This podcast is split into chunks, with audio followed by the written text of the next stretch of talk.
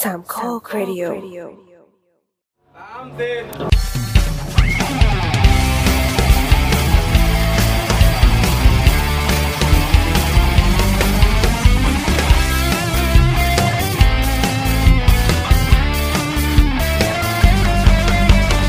เปิดประตู เปิดออกดูว่าใครมา ก็อยู่สบายแล้วไม่นานแล้วใครจะมาเปิดประตูหัวใจ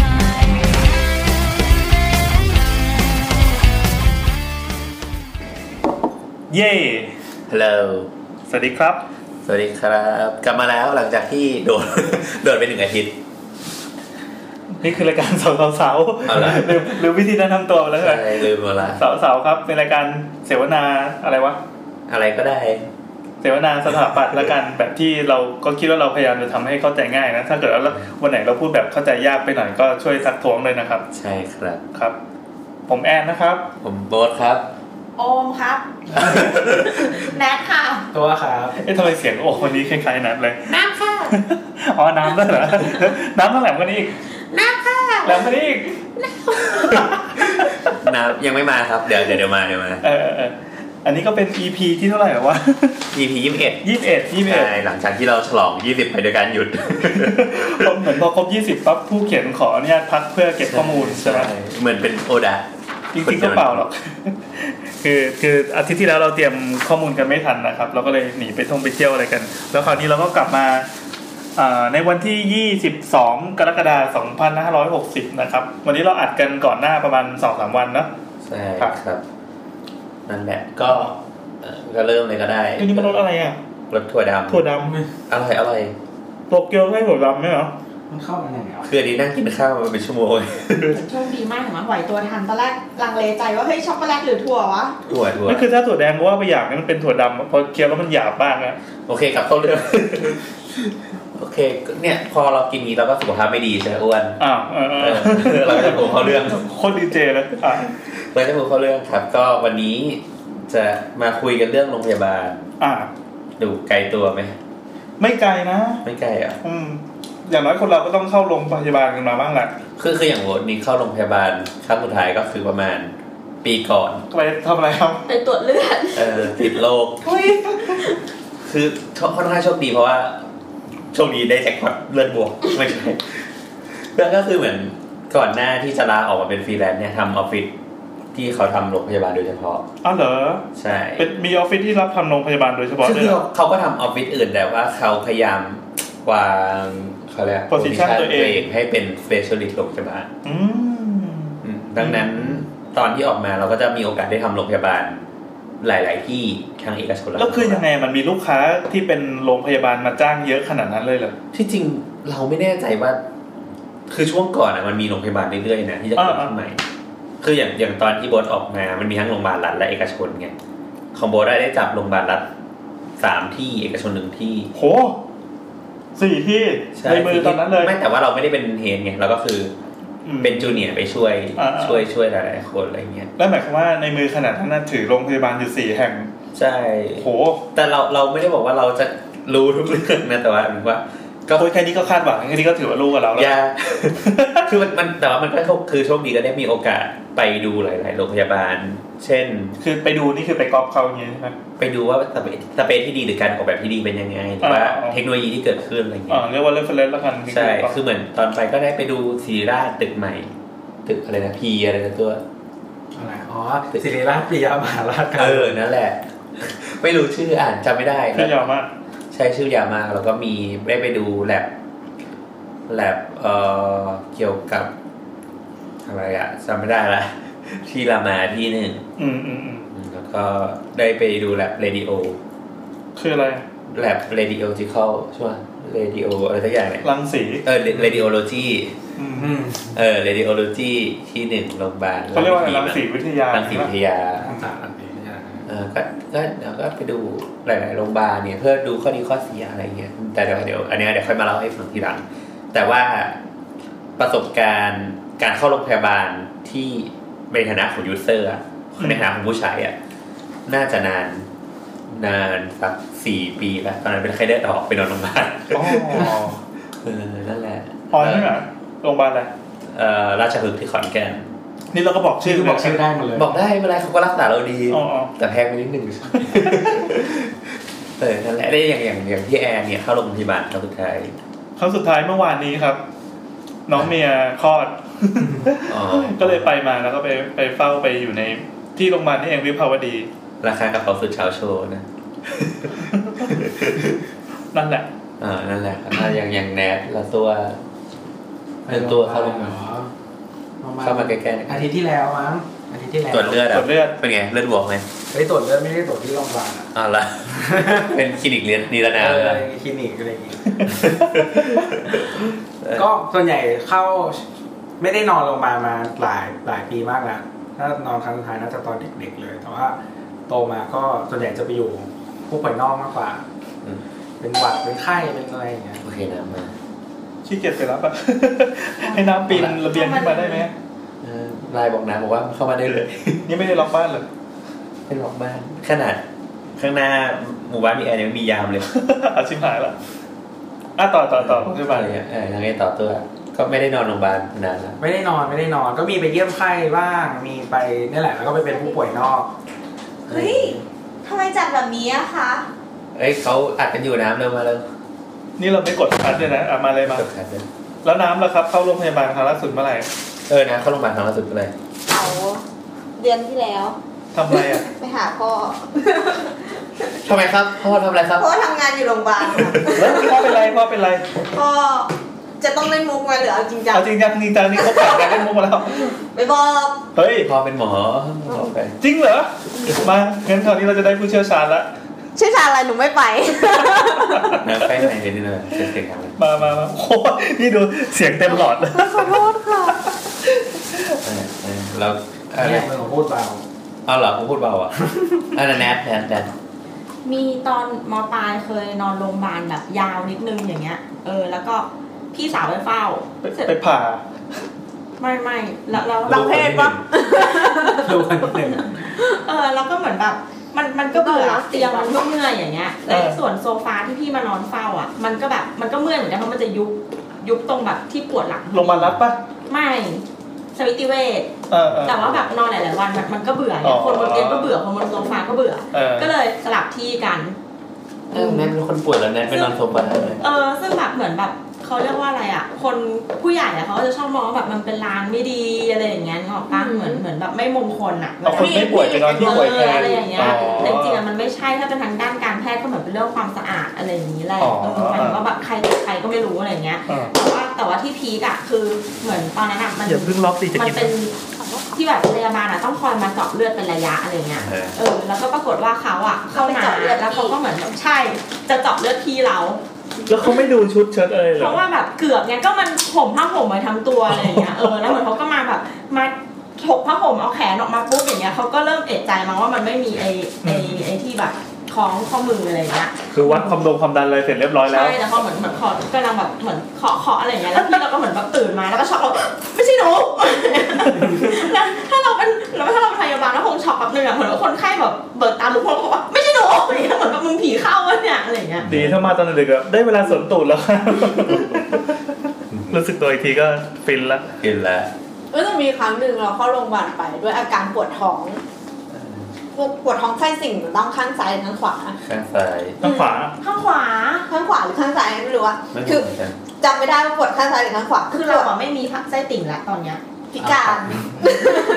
น่าสงสารนะ ว่าคือเราก็ปวดท้องเลยแล้วทีเนี้ยพอปวดแล้วมันก็ปวดตรงนี้เขาเราทีเนี้ยเขาเขาจะต้องเช็คเลือดไง แล้วเนี้ยด้วยความที่ใช้เส้นเขาก็เลยบอกว่างั้นก็ผ่าตัดไปเลยจองห้องพิเศษอะไรอย่างเงี้ย เฮ้ย คือคือจะให้ผ่าตัดเลยเว้ ยระหว่างที่รอผลตรวจว่าไอ้ไอ้ค่าอะไรมันสูงหรือเปล่าหรือว่ามันต้องผ่าตัดไหมอะไรอย่างเงี้ย นี่นี่สังคมบัวถามนี่นะ เออแล้ว ผ่าเล่นๆนะนะระหว่างรอผล ก็ก็ก็นอนเล่นๆน่ะแล้วก็ลาโรงเรียนมาแล้วอ่ะ แล้วก็ไม่ได้จ่ายค่าโรงพยาบาลนะใช่ไหมเพราะเพราะใช้เต้น ไม่ใช่ นี่ ก็ ถ้าผม จ่า บัต ย รผ่าน อยู่มันเบิกได้ ผ่าในห้องพักแพทย์ปะ ไม่ไม่ไม่ แล้วทีเนี้ยระหว่างที่รอ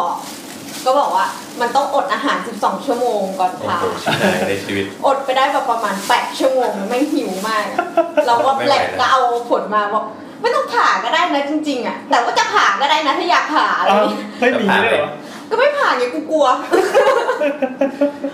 อ๋อ เฮ้ยถ้าผ่าไส้ติ่งมันเป็นแผลเป็นไหมอะ เป็นสิดูไหม ไม่แต่เดี๋ยวนี้มันเล็กแล้วนี่เดี๋ยวนี้มันเล็กนิด มัน เดี จะ ยว สองห้องอะไรอย่างงี้ คือหมอ ปะ เราอะแพงมากในยุคนั้นอะเราผ่าตอนมอต้นน่ะ พ่อบอกว่าซื้อมอไซค์ได้คันหนึง โอ้โห คุณหมอ แต่ ก็สี่ห้าหมื่นแต่ แต่ว่ามันมันแพงเพราะว่าเหมือนหมอเขาบอกว่าเขาใช้เทคนิคการผ่าอะไรก็ไม่รู้อะที่ดูแบบส่องว่า สองกล้อง สองกล้อง ส่องว่าไม่ใช่ส่องว่าหนังเราอะมันเป็นแนวไหนอะนึกออกปะเพื่อที่จะให้ อ๋อ แบบ ดูพวก แผ ก ล ล้องกล้าม อ เนื้ออะ ยู่ ไรอในย่าง แน เงี้ย วนั้น แล้วก็แผล อ่า จะสมานแล้วแบบสวยงามอะไรอย่าง ผ่า เงี้ ตาย มข้อพับอะไรอย่างเงี้ย แต่ทุกวันนี้ก็มีแผลเป็น มีมีแต่ว่าแบบนิ้วเดียวเองเล็กๆมันไม่แตกไม่อะไรอย่างเงี้ย อืม ผ่านมาตอนนั้นตอนนั้นเป็นเพราะว่ามันอักเสบขึ้นมา มันปวดท้องมาก แต่ว่าเราอะปวดทางซ้าย อืม ซึ่งก็ถามหมอว่าอ้าวแล้วทำไมมันปวดทางซ้าย แต่ว่าอาการมันอะคือกดอะต้องไม่เจ็บ แต่พอปล่อยอะจะเจ็บ อืม เออ แล้วหมอก็บอกว่ามันอาจจะปวดทางซ้ายเพราะว่าทางขวาอะมันเป็นต้นกำเนิดของความปวด จนมันปวดมากจนร่างกายมัน บ้า ชา แล้วมันก็เลยไม่รู้สึก อ๋อ มันเลยไปรู้สึกทางซ้าย เอ้ยแต่มันน่ากลัวนะเส้นติ่งอักเสบทำให้ตายได้นะ มันจะมีค่ากดอะไร อันนี้วิดเบอร์เบอร์ป่ะ อืมแต่กูมั่วแล้วล่ะ คือตอนนั้นอะนั่งเรียนคอมอยู่ แล้วก็ปวดท้องมากปวดจนแบบ อืมอืม คือก็ฝืนอะพอรู้สึกว่าเฮ้ยไม่ได้เจ็บป่วยอะไรคือแบบมันปวดเหมือนไม่มีสาเหตุข้าวก็กินแล้วแล้วก็กินแล้วเนี่ยแล้วก็นั่งฝืนเล่นคอมไปจนแบบวูบอะแล้วก็ตกลงมาจากเก้าอี้ เฮ้ย เออแล้วครูก็เลยแบกไปโรงพยาบาลแล้วพ่อก็มาอะไรเงี้ย อืม แถมโดนครูด่าด้วยอารมณ์ว่าแบบถ้าถ้าแบบเหมือนแบบเป็นเคสตัดดี้ที่บอกนักเรียนคนอื่นว่าถ้าเป็นหนักอะอย่าทนเพราะว่าถ้าพวกแกตายในโรงเรียนอะครูจะลำบากอะไรเงี้ย อืม อันนี้คือดังที่สุดในโรงเรียนตอนนั้น เราเป็นเด็กไอดอล เอ้ยเหมือนเรา เฮ้ ไอย เด็กไอเด็กคนนั้นน่ะที่แบบเป็นลมในห้องอ่ะ ที่มันบดขี้เองเฮ้ยเดี๋ยวเราเคยอ่านอย่างไหนที่บอกว่ามันแบบไม่เข้าห้องน้ำมาแล้วมันปวดขี้มากๆอะ เออที่เขาบอกว่าผ่าออกมาได้แบบ 10กิโล13กิโลอย่างเงี้ย เดี๋ยวคือขี้คนเหรอ ที่ที่ต่างประเทศอะที่มันมีคนแบบไม่อึเป็นเวลากี่กี่เดือนสักอย่าง แล้วมันเป็น ก็ ใครสุด ผ่า นี่เป็น มา พอดฟอสซิล โอ้โห เป็นหิน มันใหญ่ใหญ่กว่าเด็กสองคน ที่ในท้องอีก แต่ไม่รู้ข่าวหรอกหรือเปล่า ขี้อะ คลิกเบส เอาก่อนที่เราจะลามไปเรื่องขี้เรื่องอะไร ไม่ กันต่อเลย ยังมีอีกเรื่องหนึงอย่า อ่าง ต่อต่อ ไม่ ต่อ คือต ต่ อ อน ที่ มาสายเริ่มจับ คือตอนแรกมันปวดท้องที่โรงเรียนก่อนไงแล้วทีเนี้ย ปวดท้องที่โรงเรียนเรา อาจารย์อ่ะเขาก็อาจารย์ประจำห้องพยาบาลอ่ะเขาก็ไม่มีความรู้เรื่องแพทย์ใช่ไหมเขาก็พาไปคลินิกที่ใกล้ที่สุดโรงเรียนตอนนั้นอ่ะ ไปปุ๊บอ่ะคนที่ประจำอยู่คลินิกเขาก็กดท้องแล้วเราก็บอกว่า ตรงนี้เจ็บไหมคะตรงนี้เจ็บไหมคะแล้วก็กดไปเรื่อยๆคือตอนนั้นนะมันปวดไปหมดเลย แล้วก็ไม่ปวดไม่รู้ว่าปวดอะไรว่าเขากดตรงไหนก็เจ็บแล้วก็บอกว่าเจ็บเจ็บเจ็บอะไรเงี้ยเขาก็ถามว่ามีน้องไหมด้วยความใสตอนนั้นเราก็บอกไม่ค่ะเป็นลูกคนเดียว เข้าใจว่าเขาคือตอนนั้นนะมันมประมาณมสามอ่ะเขาถามว่ามีน้องไงเพราะว่ามันมีพวกแบบทีนเอจมัมเยอะอ่ะ เออเยอะ เอ เยอะ อ แล้วเราก็ได้ไปเข้าใจไม่ค่ะเป็นลูกเป็นลูกคนสุดท้องเลยตอนเนี้ย คนจีนเหรอคะเนี่ย แล้วเขาก็แบบมองหน้ากันเหมือนเดทแอร์กันกลางห้องประมาณสิบนาทีแล้วก็มองอ๋อพี่เข้าใจละเอ้ย โอ้โหแม่เขาก็น่าจะเจอคนธรรมดาบ้างแม่จะเจอแต่แบบนาทีเด็ด เฮ้ยบอกว่าเคยเจอแบบพ่อเล่าให้ฟังว่าล่าสุดมีแบบเด็กสิบเอ็ดขวบอะไรเงี้ยหรือเปล่าท้อง ก็นี่ไงก็แฮชแท็กไงเลียได้ก็เลียงได้ มห้ามันยังไม่มีเมนมันจะท้อง ไม่เด็ก ไง ก็ บางคน ไม่ ก็ ได้ โต เดี๋ยว แล้ เก้าว ขวบแล้วพ่อบอกว่าเก้าขวบมี แล้ว อืม ตื้นได้ก็เลียงได้ เรากลับมากันไหมอะเรามาสอนตอนเสาร์กัน โอเค ก็ก็แต่ว่าพอจะตอนแรกว่าจะเริ่มจากประวัติศาสตร์ก่อนไปไปอ่านแล้วก็รู้สึกว่า เชื่อไหมแบบหาจุด จุดร่วมยากอ่ะ มันก็บอกว่าตั้งแต่แบบสี่พันปีก่อนคริสต์คริสตกาลมันก็มีแล้วอะไรอย่างเงี้ย อ่า หรือว่าการรักษาทั่วไป แล้วก็ขยับมาแบบสามร้อยปีก่อนคริสตกาลก็เริ่มมีการ ที่มันเป็นโรงพยาบาลจริง ๆ อะไรเงี้ยก็ตามแบบ ตามที่ที่คนใหญ่คนโตอยู่อ่ะ เออ ในวังในวัดอะไรเงี้ย ในสถานแบบแบบเขาเรียกอะไรสถานบูชาเที่ประเจ้าทั้งหลาย เอออะไรเงี้ย ก็ก็เลยพอไปอ่านแล้วก็เออไม่ไม่อ่านละไป หาอ่านคนเดียวแล้วกันเออก็ก็เลยมา ไม่งั้นเดี๋ยวจะกลายเป็นธรรมเนียมว่าพอเราจะขึ้นเรื่องอะไรปั๊บจะต้องย้อนอดีตขึ้นก่อน แล้วก็ต้องมาเถียงว่าประวัติใครถูกอะไรก็ ใช่ดังนั้น เออ ช่างมัน ช่างมัน เราจะมาเริ่มจากอันนี้ก่อน ครับ คำจำกัดความของคำว่าโรงพยาบาล เออ เราเราต้องแยกก่อนว่า มันมีคำว่าสถานพยาบาลกับคำว่าโรงพยาบาล ไม่ใช่สิ่งเดียวกัน อ้าวเหรอ แล้วมันซ้อนกันไหม เราว่าสถานพยาบาลใหญ่กว่าปะ สถานพยาบาลเล็กกว่า อ้าวเหรอเออเออ คืออย่างนี้ตามอันนี้ตามเอ่ออะไรฮะพระราชบัญญัติสถานพยาบาลปี 2504 เนี่ย เออ เขาบอกว่าสถานพยาบาลคือสถานที่ที่ให้การรักษาบำบัดฟื้นฟูผู้ป่วย ให้มีอาการทุเลาหรือหายจากโรคนั้นๆ อ่า อ่ะแล้วส่วนก็มีคนมาขยายต่อก็คือ เขาชื่อว่าคุณเวยชัยวุฒิไม่รู้อะวุฒิโคสิตเราไม่แน่ใจว่าวุฒิหรือวุฒิโคสิตนะ อ่า อ่ะคือว่าขอโทษ เขาเป็นคนที่เขียนตำราการออกแบบ ที่เด็กสถาปัตย์ทุกคนน่าจะต้องรู้จักเขาอะมึงไม่รู้จักใช่ไหม เราอยากไม่เคยอ่านปกอ่ะ เออ นั่นแหละเขาเขาบอกว่า การที่เราจะเรียกโรงพยาบาลเนี่ย ก็ต่อเมื่อเราใช้คำว่าโรงพยาบาลอ่ะ ก็ต่อเมื่อต้องมีเตียงผู้ป่วยที่สามารถพักค้างคืนได้ ตั้งแต่ 25 เตียงขึ้นไป เราถึงจะเรียกว่าโรงพยาบาล อืม เออ ก็คืออันนี้ไงก็ก็ก็กฎหมายก็รับรับอันนี้ไปก็ไปนิยาม คือ เนี่ย คือเราคืออย่างคุณโคเตคุณควยชัยเนี่ยเขาเขียนตอนปี 2543อ่ะเราไม่แน่ใจว่าสิ่งที่เอามาเทียบ 2504 กับ 2543อ่ะมันจะยังไงไงแต่ถ้าเกิดว่า แต่ว่าเดี๋ยวมันจะมีที่มันไปขัดอีกตัวหนึ่งอะก็คือพอเราไปอ่านของกระทรวงสาธารณสุขอะ อือฮึ เขาก็บอกว่า ขนาดเล็กโรงโรงพยาบาลขนาดเล็กอะมันก็นับมากกว่าสิบเตียงหกสิบเตียงเนี่ย อ๋อ โอ้ คือมันมีของกระทรวงสามกระทรวงที่ออกมาเจอ กระทรวงอะไรนะ มีวิทยาศาสตร์ แต่วิทยาศาสตร์นี่เขาจะเขาจะให้นิยามพวกการบำบัดอะไรพวกนี้มากกว่า แต่ว่าถ้าเป็นของสาธารณสุขกับของสถาปัตย์อะเขานิยามจำนวนเตียงไว้อย่างนั้นแหละ ใช่ไหม อืม สิบถึงหกสิบอะเป็นขนาดเล็ก หรือว่ายี่สิบห้าเตียงขึ้นไป ที่น้ำอ่านมา ที่กูส่งให้มึงอะ อ่าไม่เป็นไรเดี๋ยวว่ากันอ่ะครับแนท อ่ะแต่ว่าถ้าถ้าเรารับแต่งหน้าศพแล้วเรามีห้องดับจิตอย่างเงี้ย เกินยี่สิบเตียงอ่ะ เราก็เป็นโรงพยาบาลได้นะดีเพราะว่านอนค้างคืนก็ มัน ครั้งไหน ถ้า คือ ตายรักษาไง เออ เราควรจะพูดยังไงกับแน น โอเค เราอิกนอไปแล้วนะ ก็ได้ โอเค แล้วเราก็อ่านมาต่อว่า อันนี้เราอ่านมาจากเอ่อกระทรวงที่มันเป็นคู่มือคู่มือการออกแบบโรงพยาบาลของกระทรวงกระทรวงสาธารณสุขเขาแบ่งโรงพยาบาลออกเป็นสามลักษณะ คือหนึ่งก็คือแบ่งตามการใช้บริการ อืม ก็คือการใช้บริการเนี่ยแบ่งออกเป็นสามประเภทสามประเภทก็คือหนึ่งคือโรงพยาบาลทั่วไป อันเนี้ยโรงพยาบาลทั่วไปคือจะเป็นรัฐหรือเอกชนก็ได้ เออ จะทำการรักษาเขาเรียกว่าเป็น primary primary care อะ primary care ก็เหมือนตรวจทั่วไปไม่มีไม่มีเฉพาะทางอะเช่นเป็น OPD ทั่วไป โอพีดีคืออะไรครับ เราเพเชนต์ดิตามิน พลัง เอ้ยยากกว่าเดิมอีก ผู้ป่วยนอก เออผู้ป่วยนอกก็คือคนที่ไม่ต้องนอนค้าง ใช่คนนั้นไม่ต้องพัก ใช่ก็คือตรวจทั่วๆไป ส่วนประเภทที่สองเนี่ยเขาบอกว่าเป็นโรงพยาบาลเฉพาะทางอ่ะเดี๋ยวย้อนเลยกับประเภทแรกก่อน อ่ามาเลย ประเภทแรกก็เช่น โรงพยาบาลแบบบำรุงราษฎร์พญาไทโรงพยาบาลกรุงเทพ พวกนี้คือเป็นโรงพยาบาลทั่วไป โรงพยาบาลทั่วไป เออประเภทประเภทที่ไม่ได้เฉพาะเจาะจง ใช่ส่วนประเภทที่สองอ่ะก็คือโรงพยาบาลเฉพาะทาง ออ ก็เช่น สถาบันโรคมะเร็งโรงพยาบาลศรีธัญญา โรงพยาบาลทรงอกอะไรอย่างนี้ด้วยปะ จำสูตร ตา แล้วจะ หู ดี คอจมูก ใช่ใช่ อ๋อ ก็เป็นเฉพาะทางไป เออโรงพยาบาลสัตว์อ่ะ มันก็ได้เรื่องละ น่าจะแยกนะ มันจะมันจะไม่รวมกับ คราว โรงพ นี้ ยาบาลคน คราวนี้เราจะคุยเรื่องโรงพยาบาลสัตว์ไหมไม่เกี่ยว โรงพยาบาลคน โรงพยาบาลสัตว์ไม่ต้องมีเตียงหรอก มี มี นี่มีประเภทแบบนอนพักค้างคืนอะไรอย่าง เอ้ย เงี้ย มั เดี๋ยวนเป็น โรง ก พ รง ยาบาลสัตว์ก็ใกล้ไม่ก็ไม่ นะ ได้นับว่าเป็นเตียงสิ แต่อาจจะ ไม่แต่บาง เห ตัว มือนกัน ก็ไม่สามารถแบบอยู่ในกอง เขาไม่ได้นับเป็นจำนวนเตียงนะเขาน่าจะนับเป็น นับ รอง จำนวนกรงปะ อืม ไม่แต่ว่าจริงคือสัตว์ทุกชนิดแต่มันไม่สามารถ นอนเตียงได้ เออมันหรือหรือมันไม่สามารถอยู่กรงไซส์เดียวกันได้ เคยเห็น ต้องแบบ ป้ายเขาจะเขียนว่าเป็นสถานพยาบาลประเภทนอนพักค้างคืนอะไรอย่างนี้ แล้วก็จะมีแบบ แต่น้อง อะไร ท่า สัตว์ ไหน ใหญ่ เรียก สัตว์เล็ก สัตด้วยว์ก็ นะ คือสี่ร้อยห้าสิบเลยอะไรเงี้ยไม่ค้างคืน เฮ้ย เท่าไหร่ นี่เราจะคุยกันเรื่องสัตว์ไหมถ้าไม่ได้เตรียมมาจะได้ข้าม สามร้อยอะไรเงี้ยไฟสีชมพู เดี๋ยวบ้างเดี๋ยวบ้าง ไม่มีไม่มีไม่มี เอาข้ามข้ามข้ามข้ามกลับม ที่บอกว่าค้างคืนสี่ร้อยห้าสิบชั่วคราวสองร้อย สองร้อย อันนั้นสัตว์หรือเปล่า เป็นชั่วโมง โอเค กลับมาแล้วประเภทที่สามก็คือโรงพยาบาลแยกประเภทผู้ป่วย อ่า ก็คือเช่นโรงพยาบาลสงฆ์โรงพยาบาลเด็ก อ๋อโรงพยาบาลสงฆ์นี่คาราวาสนอนได้ไหม ก็ก็คงคือเราไม่รู้ว่านอนได้เปล่าแต่ว่า ไม่เคยไปอะ แต่ว่าน่าจะกลุ่มลูกค้าโดยเฉพาะของเขาอะคือสงฆ์เนี่ย ไม่ไม่แน่ใจว่าได้หรือเปล่าแต่จริงๆคือแถวนั้นนะถ้าจะไปนอนแถวนั้นนะมีตั้งหลายโรงพยาบาลเลือกอันหนึ่งก็ ไม่ ได้ ใช่ไปขี่อะไรก็ได้คือ คือ โดนเดิน ไม่ ทางก็ได้ ความรู้สึกพอพูดว่าเป็นโรงพยาบาลส่งเรานึกถึงแบบรถไฟสำหรับผู้หญิงอ่ะ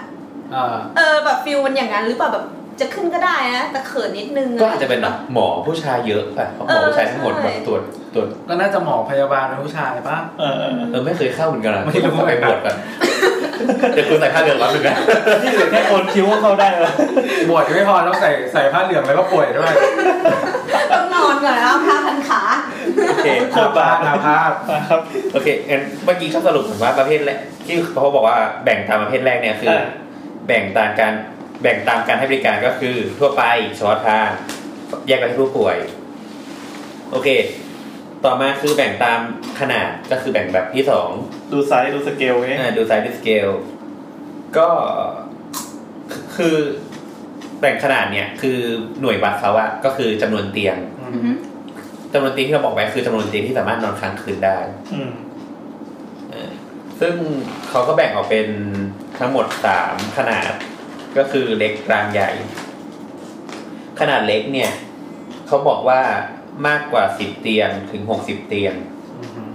ซึ่งซึ่งนะเมื่อกี้เราจำได้บอกว่า ถ้าเกิดตามคำนิยามในนิยามของคุณเวยชัยเขาบอกยี่สิบห้าเตียงขึ้นไปเรียกโรงพยาบาล อ่า อันเนี้ยมันก็จะขัดกันนิดหนึ่ง เออ ซึ่งถ้าเราบอกว่าเราอิงตามของกระทรวงสาธารณสุขทางการอะไรนี้ เออเอาตามตามตามหน่วยงานที่เขา ใช่ เป็นคนกำกับดูแลเนี่ย ยกตัวอย่างของขนาดเล็กมากกว่า 10ถึง60 เตียงก็เช่นสถานพยาบาล โรงพยาบาลขนาดเล็ก หรือว่าโรงพยาบาลประจำอำเภอ อ่ะสรุปว่าสถานพยาบาลนี่มันคือโรงพยาบาลขนาดเล็ก เล็กมาก มากๆใช่ไหมเออ ๆเออ โอเค แต่มันจะมีคำแยกกันนิดนึงอะ เออเออ ต่อมาคือขนาดกลางขนาดกลางจะมีขนาดเตียงเอ่อประมาณหนึ่งหนึ่งร้อยเออเดี๋ยวกันนะจดเลยเพราะว่าอีกแล้วอ่ะ คราวที่แล้วนะครับโบสสาม แผ่นอ่านสลับไปสลับมา ตอนคราวที่สี่แผ่นครับ ประมาณประมาณหนึ่งร้อยถึงร้อยห้าสิบเตียงหนึ่งร้อยหรือร้อยห้าสิบเตียงถึงสามร้อยเตียง เออ อันเนี้ยคือขนาดกลาง จะรักษาในระดับ เขาเรียกว่า primary ถึง secondary care แปลว่าอะไรอ่ะ ก็อย่างที่บอกว่าเอ่อเมื่อกี้เราบอกว่า primary care ก็คือ OPD ใช่ไหมมีตรวจ OPD secondary อะไรนะ ตรวจเบื้องต้นวินิจฉัยเบื้องต้น เออวิธีใช้เบื้องต้นนะก็ตรวจจากบ้านไป สมแล้วเป็นลูกหมอ เออ แค่เนี้ยเราไม่มีความรู้ ส่ว อะไร น อยู่แล้ว secondary care ก็จะมีเพิ่มมาเช่นสูติศาสตร์ สัญญกรรม อายุรกรรมอะไรเงี้ยกุมารละเวชศาสตร์อะไรเงี้ยก็คือขึ้น เออเออ เอ มี อ มีมี จอด แดด ขึ้นมาหน่อย เออ ใช่ เออเราเพิ่งรู้ว่าจิตแพทย์อยู่ในอายุรกรรมด้วยอะ อยู่ อืม อายุนี่มันครอบคลุมถึงอะไรบ้าง ทุกอย่างนะ ทั่วทั่วๆไปอะครับ ก็คือหมอทั่วไป เออเบาหวานอะไรอย่างเงี้ย มันเขาเหมือนฟิลแบบเหมือนเมืองหน้าด่านที่ทุกคนจะต้องมาเจอก่อนแล้วเขาก็ค่อยแยกๆ อ๋อถ้าไม่มั่นใจว่าตัวเองเป็นอะไรก็ผ่านด่านอายุไปก่อนแล้วกัน ก็ค่อยส่ง คือนี่ส่วนใหญ่มันจะเป็นเหมือนแบบหมอหมอทั่วไปก่อนอะหมอแบบเขาเรียกว่าอะไรที่ไม่ได้เรียนเฉพาะทางอะแต่ว่าอายุอายุรศาสตร์มันมีเฉพาะทางของมันด้วยนะ เออเออเออ เออ ตอนแรกเรานึกว่าเขาใจดีว่าเหมือนแบบกลัว กลัวว่าท่านนั่งแล้วแยกเป็นแผนกจิตแพทย์เดี๋ยวแบบ คนไข้จะรู้สึกแบบเอ้ยเออฉันฉันมีปัญหาทางจิตเหรอคนรู้เหรออะไรเงี้ยก็เลยเอาไปรวม เออ แต่เดี๋ยวนี้เท่าที่พี่เราเรียนนะก็คือแบบพอตอนที่ต้องเรียนประมาณปีสี่เขาก็จะไปเรียนทุกทุกแผนกเลย พ่อเป็นหมอแล้วพี่เป็นหมออีกเหรอ ไม่อันนี้เป็นพี่ที่เป็นลู อ๋ กพี่ลูกน้ อ อง โอเค มีแฟนยัง ไม่ดิรอบตัวมีแต่คนฉลาดยกเว้นกู นั่นแหละก็กลับมาก็คือลักษณะโรงพยาบาลก็คือเช่นโรงโรงพยาบาลประจำจังหวัดทั่วไป แล้วก็โรงพยาบาลเอกชนทั่วไปที่เราเห็น อย่างที่สามขนาดใหญ่ก็คือขนาดใหญ่เนี่ยคือมากกว่าสามร้อยเตียง ก็จะเป็นพวกโรงพยาบาลศูนย์หรือว่าโรงพยาบาลประจำมหาลัย ประจำมหาลัย เช่น โรงพยาบาลจุฬาโรงพยาบาล ธรรมศาสตร์ได้ไหม ได้ โน แต่โรงพยาบาลจุฬาไม่ใช่ของจุฬไม่ใช่ของมหาลัยนะ เออเออเออ อ่า หมายถึงว่า แต่ว่านั่นก็คือมันใหญ่พอที่จะรับ มันจะเตียง คือไอเนี้ยมันวัดจากขนาด ถ้าเกิดคุณเป็นโรงพยาบาลอะไรก็ได้ เออ เกินสามร้อยเตียงคุณเป็นขนาดใหญ่ละ เรานึกไม่ออกว่าสามร้อยเตียงมันควรเป็นสเกลไหนแบบ จริง ๆโรงพยาบาลมหาลัยส่วนใหญ่อะสเกลเป็นพันเตียงนะในเมืองไทยอะ ใช่ แต่ถ้าเราจะไม่ผิดโรงพยาบาลที่ใหญ่ที่สุดน่าจะมหาลัยนครเชียงใหม่เนี่ยแบบน่าจะเกิน 2,000 เตียง โอ้โห แต่แต่อย่างอย่าง เชียงใหม่เขาป่วยกันเยอะขนาดนั้นเลยเหรอ คือถ้ามันเป็นโรงพยาบาลโรงพยาบาลศูนย์มันต้องรับมาเกือบ มันมัน เค มันมันไม่ใช่โรงพยาบาลศูนย์มันเป็นโรงพยาบาล มหาลัยเชียงใหม่ไม่ใช่โรงพยาบาลศูนย์ ไม่ใช่โรงพยาบาลศูนย์มันเลเวลเกินโรงพยาบาลศูนย์ไป โห โรงพยาบาลศูนย์คือประมาณแบบโรงพยาบาลเชียงรายประชานุเคราะห์เนี่ยโรงพยาบาลศูนย์ อ่าอ่าอ่า โดยตามแบ่งของสาธารณสุขนะก็คือเหมือนส่วนใหญ่โรงพยาบาลมหาลัยเขาจะเรียกเรียกอะไรตติยภูมิ เออ ก็ ใช่ คือรับเป็นแบบขั้นสุดท้ายละ โอ้โห คบ มหาลานี่คือโพสต์ ใช่ใช่ โพสต์ภูมิอะนะ ก็ไม่มหาลัยเนี่ยคือ จะตุละ เออมหาลาภูมิ มหาลัยก็ตัดเลี้ยงพวกนี้แหละแต่ว่าก็คือรับอะไรก็คือเพราะว่าส่วนใหญ่อะโรงพยาบาลมหาลัยก็จะมีบุคลากรที่เขาทำวิจัยนู่นนี่นั่นอะไรเงี้ยรักษาโรคแปลกๆ รักษาโรคที่รักษายากอะไรเงี้ยบางที เออ ก็ต้องใช้เขาเรียกว่าอะไรองค์ความรู้ของหมอ หรือการพัฒนาความรู้ใหม่ๆเนี่ยในการรักษาในเครื่องมือที่เขาทำวิจัยด้วยทำอะไรนู่นนี่นั่นด้วยเนี่ยก็จะเลยจะอยู่ที่โรงพยาบาลมหาวิทยาลัย ซึ่งไอ้ที่ใหญ่ๆอย่างเงี้ยอย่างแบบมหาลัยนครเชียงใหม่ก็คือของมอชใช่ไหมหรือว่าศิริราชหรือรามาอะไรอย่างเงี้ยจุฬาอะไรอย่างเงี้ยก็ เออ เป็นโรงพยาบาลแบบขนาดใหญ่มาก อืมนั่นแหละก็อย่างอย่างตอนที่ก่อนออกมาบนทำโรงพยาบาล 450 เตียงนะ เออ ทำมาเออก็ก็ใหญ่นะ แต่ว่าเวลาเรานับเตียงมันไม่ได้นับ มันไม่ได้นับแค่ในไอในไม่ได้นับเฉพาะเตียงที่แบบอยู่ในวอร์ด ห้อง ไง พิเศษ ห้องเขาเรียกห้องพักใช่ไหมห้องพัก อืม ผู้ป่วยอ่ะมันนับถึงแบบห้องไอซียูห้องอะไรเนี่ยเขาก็นับนับเป็นเตียงนะ ไม่ใช่แค่หอพักผู้ป่วยที่เราไปนอนเฉย อ๋อ ใช่ในไอพีเอ้ยในใช่ละหอพักผู้เขาเรียก เขาเรียกวอร์ดปะ ๆวอร์ดวอ วอร์ดร์ด วอร์ดก็คือเป็นห้องห้องที่มีเตียงเรียงเรียง คือวอร์ดมัน มันมีหลาย น่าจะแบ่งตาม มี แผนก ดวง คือสมมติแบบวอร์ดวอร์ดทั่วไปหรือว่าแบบบางทีมันจะแบบวอร์ดสัญญกรรมชาย เออใช่ สัญญกรรมหญิง ก็แยกตามแผนก มันก็จะมีอีก ใช่ มีห้อง เหมือนบางทีแบบ อืม เหมือนหมออะหมอเฉพาะทางใช่ไหมเขาก็จะได้อยู่วอร์ดเนี้ยที่ที่แบบคนเป็นโรคเนี้ยเขาจะได้เวลามีปัญหาเนี่ยเขาก็จะ เวลาจะเข้าไป กดอ่อนแล้วพยาบาลวิ่งมาง่าย ใช่ เขาก็จะอยู่ตรงนั้นแหละอะไรอย่างเงี้ย ใช่ประมาณนี้ก่อน แล้วก็แบ่งอย่างสุดท้ายก็คือเขาเรียกว่าแบ่งตามนโยบายการบริหาร ก็คือแบ่งตามนโยบายการบริหารก็หนึ่งคือ เป็นสถาบันสถานพยาบาลเอกชนทั่วไป ๆอืม อันนี้คือแบ่งเป็นสองอย่างใหญ่ๆนะคือเอกชนบริหารกับเอ่อสถานพยาบาลที่ไม่แสวงหากำไร ไม่แสวงหากำไรก็คือของรัฐ แล้วมีแบบไม่ใช่รัฐไหมไม่ ก็ ใช่แบบ ก็มีก็มีที่ที่ไม่ใช่ของที่ไม่ใช่ของรัฐเนี่ยก็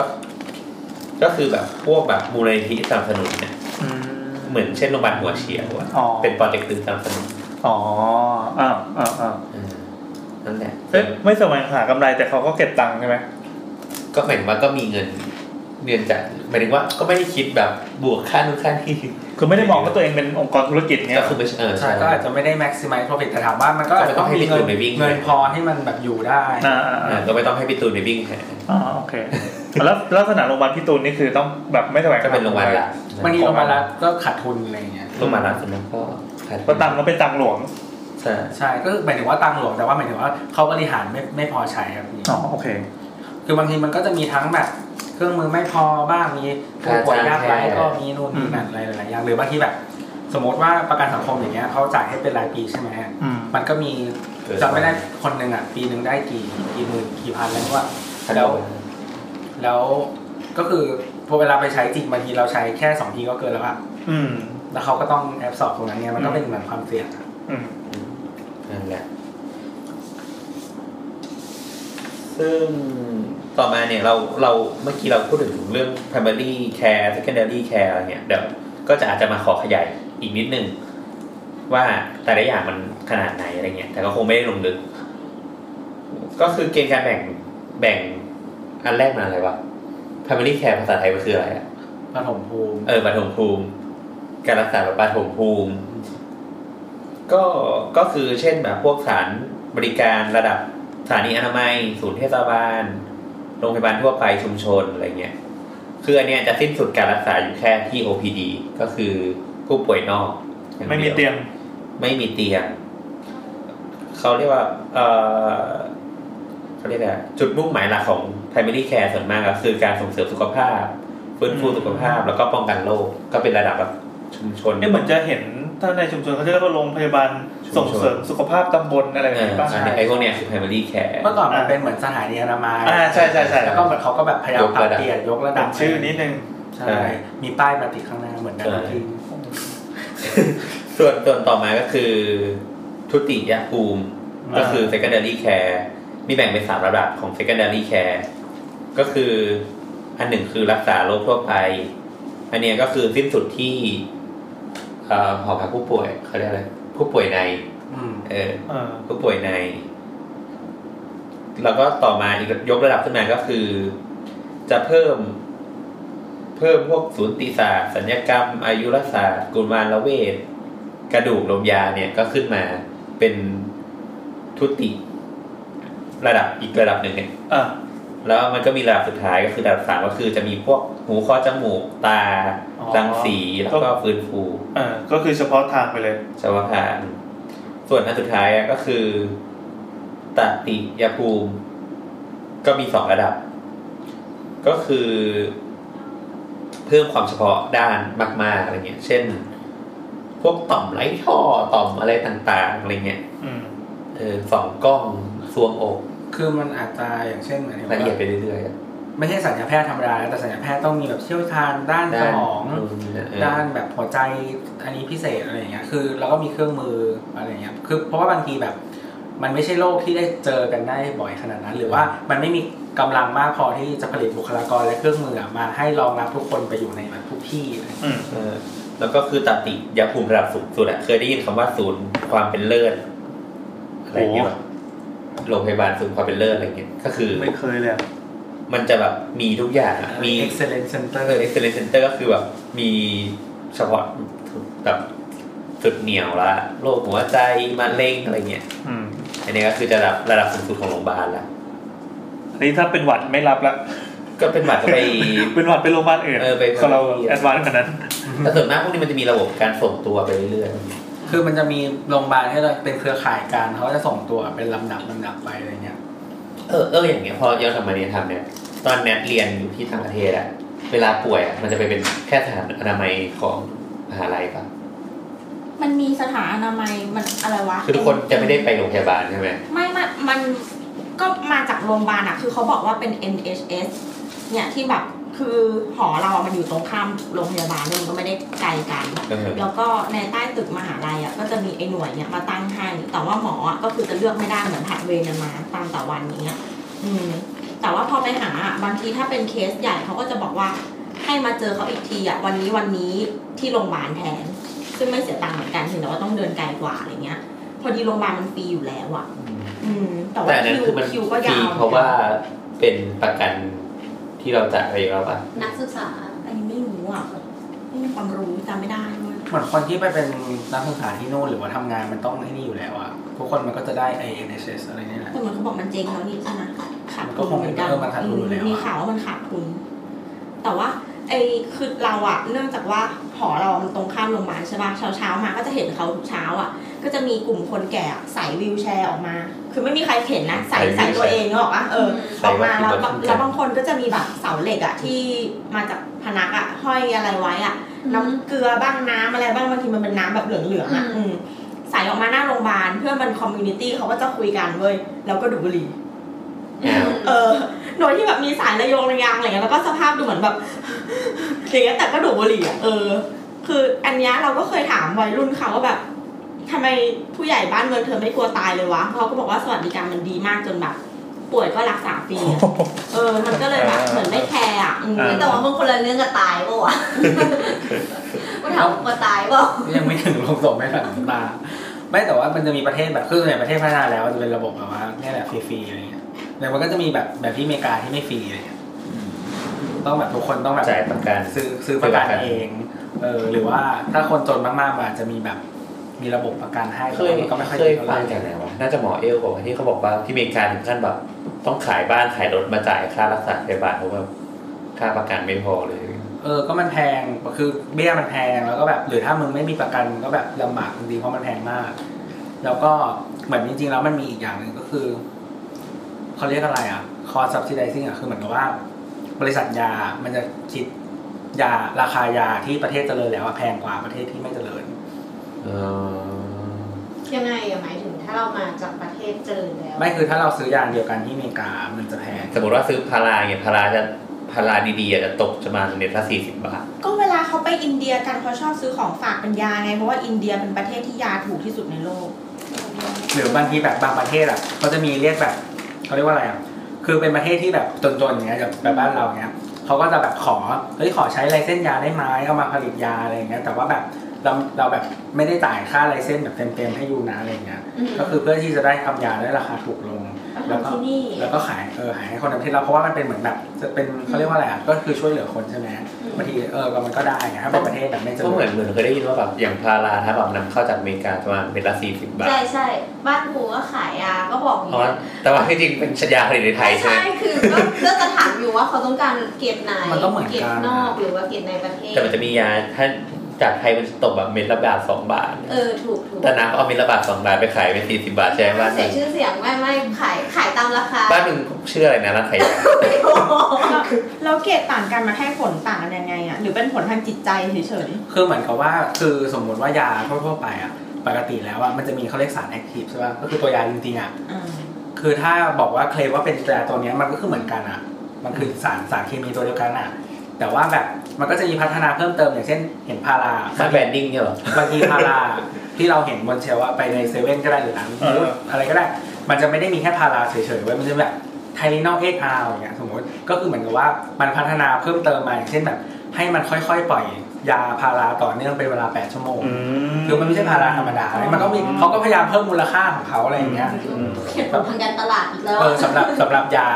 คือเขาเรียกว่าอะไรอะคือพอมันเป็นยาคอมมอนไปแล้ว มันแบบพาเทนต์เขาเรียกว่าอะไรวะสิทธิสิทธิบัตรมันหมดอายุไปแล้วอ่ะคนอื่นก็ผลิตตามได้ใช่ปะเขาก็หาสารอย่างอื่นมาเติมนู่นนี่นั่นเพื่อให้หมาแบบให้ผลดีขึ้นหรือว่า ให้ ให้ผล สิทธิบัตรต่อไปเรื่อย อะไรอย่างเงี้ยหามาอะไรอย่างเงี้ยเป็นต้นอืม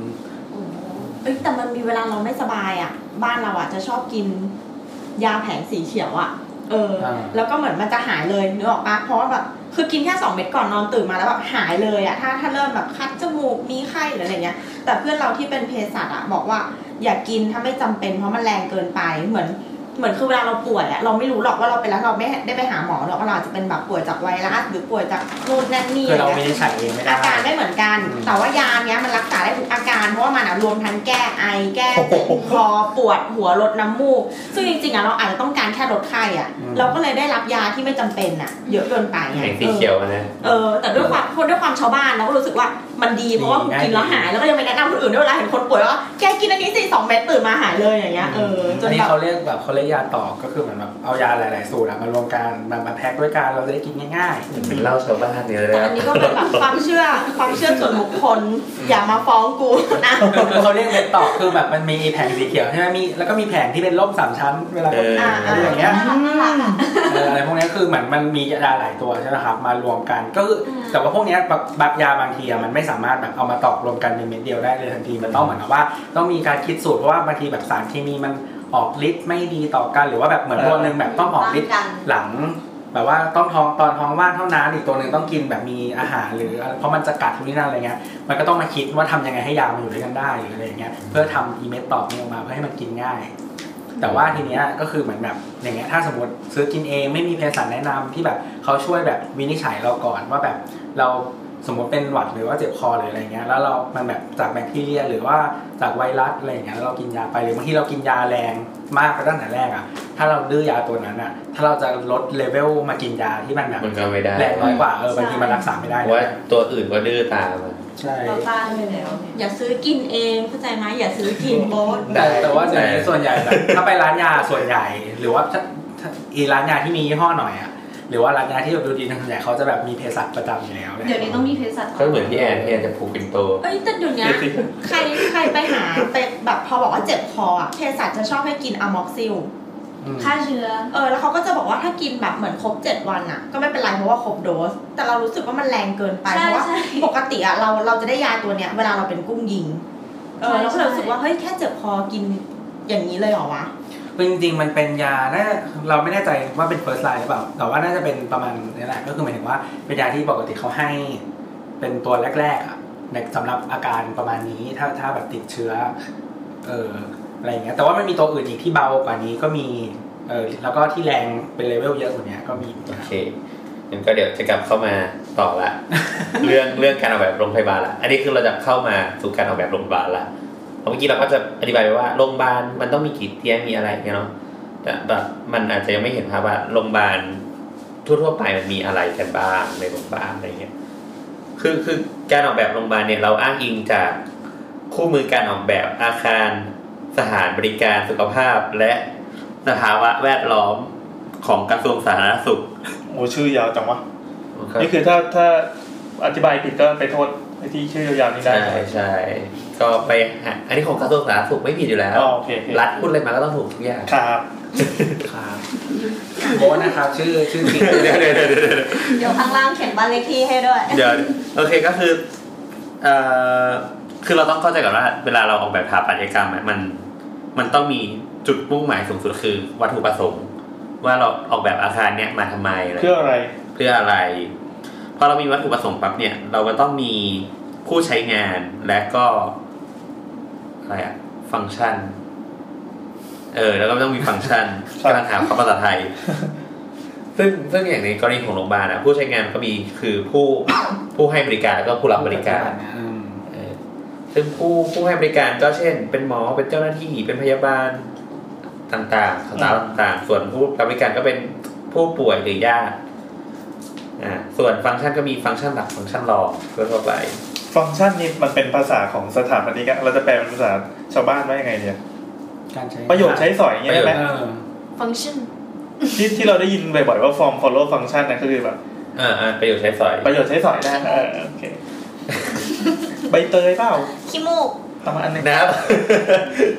เออนั่นแหละซึ่งซึ่งพอเราเรามีสองอันเนี้ย ทั้งผู้ใช้งานและประโยชน์ใช้สอยเนี่ย มันก็นำมาสู่เขาเรียกว่าเป็นกิจกรรมที่เกิดขึ้นแล้วก็ภาษาภาษาทางสถาปัตย์เรียกว่า building requirement นะเขาเรียกอะไรภาษาไทยต้องแปลเป็น building requirement รู้น่ะพื้นฐาน โจทย์ของมันเงี้ยเหรอ เออก็เป็นโจทย์โจทย์ของอาคารอะไร อื เงี้ย ม ซึ่งมันจะนำมาสู่การออกแบบโซนนิ่ง โซนนี้ก็คือเอ่อ แบ่งสัดส่วนของ เออการแบ่งสัดส่วนแล้วก็ทางเดินภายในอาคาร ยากจังวะ ไม่อันนี้ก็ถ้าเป็นถามอันนี้มันจะเข้าใจพูด เออ แต่ว่า ก็ก็ได้ความถือภาพรวม ใจด้วยสิ คือตอนเรียนเนี่ยเรารู้แบบอ้าวฟังก์ชันก็คือฟังก์ชันแล้วกันก็ไม่ได้สงสัยไงโซนนิ่งก็โซนนิ่งมาไดอะแกรมก็ไดอะแกรมอะไรเงี้ย ใช่ มันแปลว่าอะไรวะ นั่นแหละซึ่งซึ่งซึ่งเอ้ยนี่คือหนังสือของกระทรวงสาธารณสุขเขียนนะเนี่ย เอาละอ่ะอ่ะ เขาใช้ทับศัพท์อะไรเหรอ เออ อะไรวะ อ่ะโอเค ไม่แต่ว่ามันก็เคลียร์นะ ถ้าพูดว่าเป็นโซนนิ่งอย่างเงี้ย แต่คนธรรมดา มั มัน ก็อาจจะมีคนที่ไม่เข้าใจมั้ง อืม ไม่แต่ว่าเขาอาจจะต้องต้องอาจจะถ้ามันเป็นไกด์ไลน์ที่บอกว่าการออกแบบมันอาจจะเออสำหรับคนที่เป็นสถาปนิกอยู่แล้วไงเขาก็คงจะอันนี้เข้าใจง่ายกว่าสำหรับคน อ่ะโอเค ประเภทนี้ โซนนิ่งก็โซนแล้วกันอ่ะ ใช่โอเคแล้วนี่ก็คือเขาบอกว่าการการวางผังของอาคารสถานบริการสุขภาพเนี่ยเขาจะแบ่งการใช้สอยอะออกเป็นห้ากลุ่มใหญ่ เดี๋ยวนะเมื่อกี้เมื่อกี้แบ่งไปรอบหนึ่งแล้วนี่คราวนี้จะมา ๆ แบ่ ไม่ ง ไม่คือเมื่อกี้แบ่งการเข้าใจการออกแบบภาพรวมก่อน อ่าอ่า แล้วพอมันจะได้ อ๋อ เขาเมื่อเรียกว่า กี้คือลงลง ไอ้ ใน สิ่งที่เรียกว่า ว่า building requirement นะที่เราบอก อ๋ออันนี้เพื่อเพื่อจะมาหาโจทย์ เออว่ามาเขาจะแบ่งอะไร โอเค ตามตามของกระทรวงเนี่ย ครับ ก็แบ่งออกเป็น 5 กลุ่มครับ ก็คือกลุ่มแรกคือ ผู้ป่วยนอกและอุบัติเหตุ กลุ่มที่ 2 ก็คือ โอพดีกับ ER ป่ะ ใช่อะไรคือ VDWER ครับ กลุ่มที่ 2 คือวินิจฉัยและรักษาโรคก็คือพวกแผนกต่างๆนะ อืมอืมอื เช่น ม แผนกทันทันตกรรมแผนกหูคอจมูกแผนกตา อ่า อันเนี้ยคือส่วนที่ โอเค 2 ส่วนที่ 3 คือผู้ป่วยใน อ่า ผู้ป่วยในก็ อันนี้ ตามก็เข้าใจตาม เขาเรียกเขาเรียก IPD ป่ะ ใช่ไอที อ่ะ แล้วก็ส่วนที่สี่คือ ลูกหมอไง ส่วนที่สี่คือกลุ่มสนับสนุนและส่วนที่ห้าคือ เดี๋ยวนะกลุ่มสนับสนุนคืออะไร ก็พวกเอ่อ ห้อง อะไรอะ ออฟฟิศ ออฟฟิศต่าง อ๋อ ห้องซักล้าง ๆ ใช่ อาหารโรงครัว ใช่ อ่า CSSD อะไรเงี้ยประมาณนี้ เออเออเราไม่ค่อยเราไม่ค่อยนึกถึงคนกลุ่มนี้นะเราคิดว่าโรงพยาบาลเข้าไปปั๊บ ใช่ มีหมอของพยาบาล จะมี จบ ไปที่โรงพยาบาลจุฬามันจะมีตึกเก่าๆเยอะไว้ยตึกเตี้ยๆอะไรเงี้ยเดินไปแล้วก็อาคารซักล้างแล้วก็มีคนเขียนดีแบบว่าผ้าปูเตียงชุดผู้ป่วย ใช่เออรวมรวมถึงนี่นะ พวกเวชเขาเรียกอะพวกเภสัชอะไรเงี้ยก็คืออยู่ในส่วนสาธารณะเนี่ย อ๋อเออซัพพอร์ตทีม เฮ้ยจริงๆเภสัชมันทำหน้าที่เยอะเลยเนี่ยแบบ อ่า แล้วก็ส่วนบริหารจัดการอะไรเงี้ยสวัสดิการต่างๆ ก็จะมีพวก อ่าฮะ โรงพยาบาลมีพวกแบบบัตรทองอะไรเงี้ยสวัสดิการต่างๆ อืม ก็จะอยู่ในส่วนที่ห้าซึ่งพอมาถึงกลุ่มแรกก่อนกลุ่มแรกเนี่ย ที่เราบอกว่าเป็น OPD และ ER เนี่ย คือเขาเรียกอะไรคีย์เวิร์ดของมันนะก็คือคือหนึ่งคือไม่ให้นอน อืม นอนค้างคืนไม่ได้ แต่อาจจะมีเตียงเล็กๆนะอย่างพวกใน ER ที่แบบ นอนรอ นอนรอ เออเอ้ยยังยังไม่ตายแต่ทำคนนี้ก่อน แล้วก็ตำแหน่งเข้าถึงง่ายเออ เปิดยี่สี่ปะ แล้วแต่เออแต่ ER เปิดยี่สี่แต่ว่าที่จริง OPD บางทีอ่ะมันจะมีบางส่วนที่ปิดนะเปิดนะแล้วแต่แผนกเลย เออ แล้วก็มีต้องสะดวกรวดเร็วเออนั่นแหละ แต่เคยได้ยินแบบอย่างเมืองนอกบางที่ก็คือเหมือนแบบ ถ้าไม่ได้อยู่ใน ถ้าแพทย์หรือว่าแบบบุคลากรตรงนั้นนะเขาไม่วินิจฉัยว่าแบบต้องเข้าฉุกเฉินอ่ะ ก็ไม่ให้บริการนอกเวลาเลย ใช่ใช่ใช่ เหมือนเคยได้ยินแบบที่ญี่ปุ่นอ่ะคือถ้านอกเวลาแล้วอ่ะต้องเรียกรถพยาบาลมาเท่านั้น ถึงจะให้เข้าโรงพยาบาล อ๋อไม่ให้ walk in อย่างเดียว ไม่ให้ อ๋อเหรอ คือแบบถ้าแบบถ้ามึงป่วยจริงอ่ะมึงต้องเลเวลเรียกรถพยาบาลแล้วแหละมันถึงเข้ามาเวลาเนี้ยตีสามอ่ะ อ๋อ เพื่อนเราเคยเตะบอลที่สกอตแลนด์ แล้วเราแบบขาพลิกยังไงไม่รู้ว่าเจ็บเจ็บมากเจ็บจนแบบ ก็เจ็บมากๆอ่ะ เจ็บจนผู้ชายคนนึงแบบ ไม่ไหวอ่ะ ก็เลยเรียกรถพยาบาล เออ ปรากฏพอรถพยาบาลมา มันก็ฟิลเหมือนแบบทำเหมือนจะมาพยุงอะพอเพื่อนเราทำท่าเหมือนจะเดินเองได้ มันบอกว่า ถ้าถ้ามึงสามารถเคลื่อนตัวโดยไม่ต้องใช้เปลอะ อืม แปลว่าไม่ให้ขึ้นรถ โห มันก็เดินไปโรงพยาบาล มันเลยต้องแบบเหมือนแบบ โอ้โหอี ฟิล สอบเหมือน ก่ แบ อน บรีบรีบแบบพลิกตัวเหมือนแบบอ้ออะไรอย่างเงี้ย acting หน่อย เอออารมณ์เหมือนแบบฟาวอ่ะกิ้งต่ออะไรอย่างเงี้ยเออคือต้องแบบต้องเจ็บจริงอะคือต้องทำตัวแบบเปรี้ยแบบสำออยขั้นสุดเลยอะอืม ตายแล้ว ไม่ได้ขึ้นรถ ขึ้นเลย ได้ เราเราอยาก มันมัน รู้ ต้องคิดในใจเที่ยตอนไหนวะ แล้วเราต้องจ่ายค่าแบบเรียกรถไหม มันรวมประกันแล้ว อันอันนี้ไม่รู้อ่ะไม่ได้ ไม่รู้ รู้ลึกซึ้งขนาดนั้นตรงไหนไม่ตลกก็ไม่ได้ฟัง แต่เหมือนเราเคยได้ยินแบบแล้วอันนี้เราไม่เราไม่คอนเฟิร์มนะว่าแบบเหมือนถ้ามึงไม่ป่วยจริงอ่ะเหมือนประเทศเราด้วยถ้าไม่ป่วยจริงอ่ะเราเรียกรถมาจ่าย ประเทศไทยก็จ่าย เออ ประเทศไท เอย ก็ อ จ่ายแล้วรวมทั้งหมอที่นั่งมาในรถด้วย เออมันต้องมีค่าหมอที่มาอยู่ในรถ เออแล้วจริงมันมันจะมีศูนย์รับเรื่องในศูนย์วิทยุอยู่อยู่แถวๆนั้นแหละยา เอาแต่แปลว่าถ้าป่วยจริงไม่ต้องจ่ายค่ารถพยาบาลเหรอ จ่ายของบ้านเราจ่าย อ๋อ แต่แต่ถ้าไม่ป่วยจะปรับเพิ่มไหมหรือว่า ไม่รู้ ไม่ไม่เคยดูกรณีไม่เคย เออ ไม่เคยคิดกรณีคนโทรเรียกเหงาหรอ เรื่องมูลนิธิอะเปีย เออมันพีพีเนี่ย ไม่แต่ว่าเขาไม่ได้มีแพทย์ประจำอยู่ในโรงเหมือนแบบ อืม โรงพยาบาล เรารถเขาไม่แพงเท่าเลยอะรถเขาไม่ได้มีต้องติดเครื่องอะไรราคาแพง แล้วรถเขาก็ซิ่งมากบางทีอาจจะ อืม ไม่คือเราเราคิดคิดเองว่าแบบบางที มัน ถ้า ไม่ มันไม่ได้เซตอัพมาสำหรับแบบ อืม ปฐมพยาบาลเบื้องต้นตั้มหัวใจมึงจะตายแล้วอีก เอออะไรอย่างเงี้ย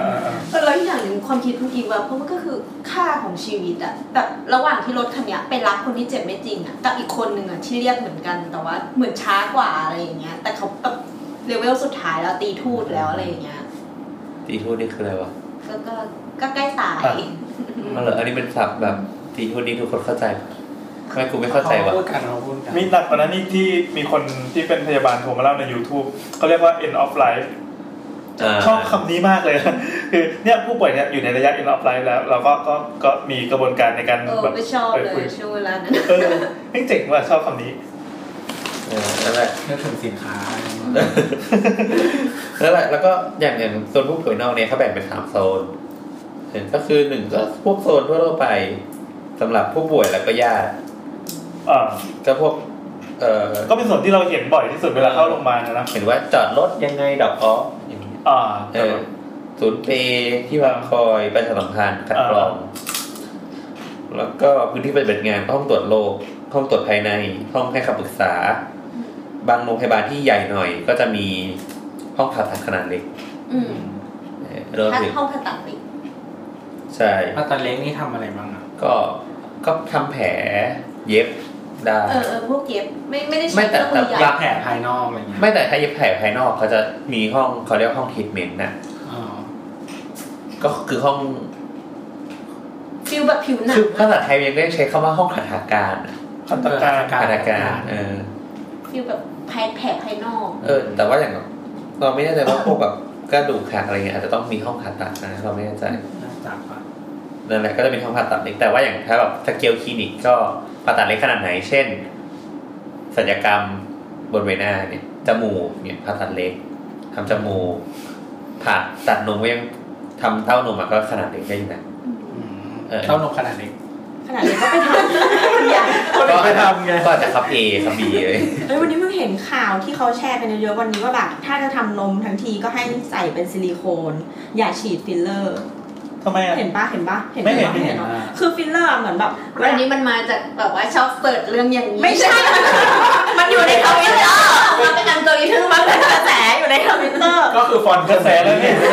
แต่ว่าคือเขาแคปมาจาก Facebook แล้วก็มาแปะในทวิตเตอร์อีกทีแล้วก็คนรีทวิตกันเยอะมากอะไร เราว่า เงี้ย เนี่ยอาจจะอัลกอริทึมจริงๆอะเราว่าสเตชันอะไร อ่ะเอาเป็นว่าคือปกติอะเวลาเราฉีดอะไรเข้าหน้าแล้วบอกว่าเป็นฟิลเลอร์เราก็จะรู้สึกว่าปลอดภัยใช่ไหมเพราะหมอชอบบอกว่ามันเป็นถุงที่แบบเป็นวิตามินข้างใน แล้วก็ร่างกายแอบซอร์บได้อะไรเงี้ยทีเนี้ยบางคนอะก็เข้าใจว่าเออมันอยู่ที่หน้าปลอดภัย มันก็น่าจะอยู่ที่อื่นปลอดภัยด้วยเพราะเรารู้สึกว่าซิลิโคนมันเป็นสิ่งแปลกปลอม เอ่อ เหมือนบางคนเวลาบอกว่าเอาซิลิโคนใส่จมูกแล้วต้องคอยไปแบบเหมือนเอาพังผืดออกอะคือไม่ได้ใส่ครั้งเดียวแล้วอยู่กันละประวัติศาสตร์อะต้องไปเปลี่ยนเนี่ยมันก็เออมันก็แบบเจ็บซ้ำซ้อนเขาก็เลยเหมือนแบบเออพอมีทางเลือกใหม่ว่าเอ้ยนมเนี่ยจะเป็นซิลิโคนดีหรือว่าจะเป็นฟิลเลอร์ดีบางคนก็เลยคิดว่าเป็นฟิลเลอร์ก็ดีนะอะไรเงี้ยปรากฏอะพอฉีดฟิลเลอร์จำนวนมากเข้าไปในนมอะสิ่งที่เกิดขึ้นขึ้นคือแมมโมแกรมหรือเอ็กซเรย์อะไรเงี้ยมันไม่ทะลุฟิลเลอร์อะมันมองไม่เห็น อ๋อ ไม่เห็นไม่เห็นแล้วมันจะเป็นยังไง ก็เป็นเราก็ดู ขาว ดูปอดไม่ได้อะไร แต่ว่าหมายความว่าเอ็กซเรย์ไม่สามารถทะลุนมปลอมได้ ใช่ คือถ้าเป็นซิลิโคนอ่ะ เคยเห็นใช่ที่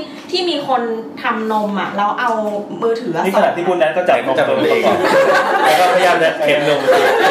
คือที่เขาเคยแบบเหมือนเอาเอาไฟฉายของ พยายามหยิบมือ ว่า ถือมาแปะที่ ว่า จมู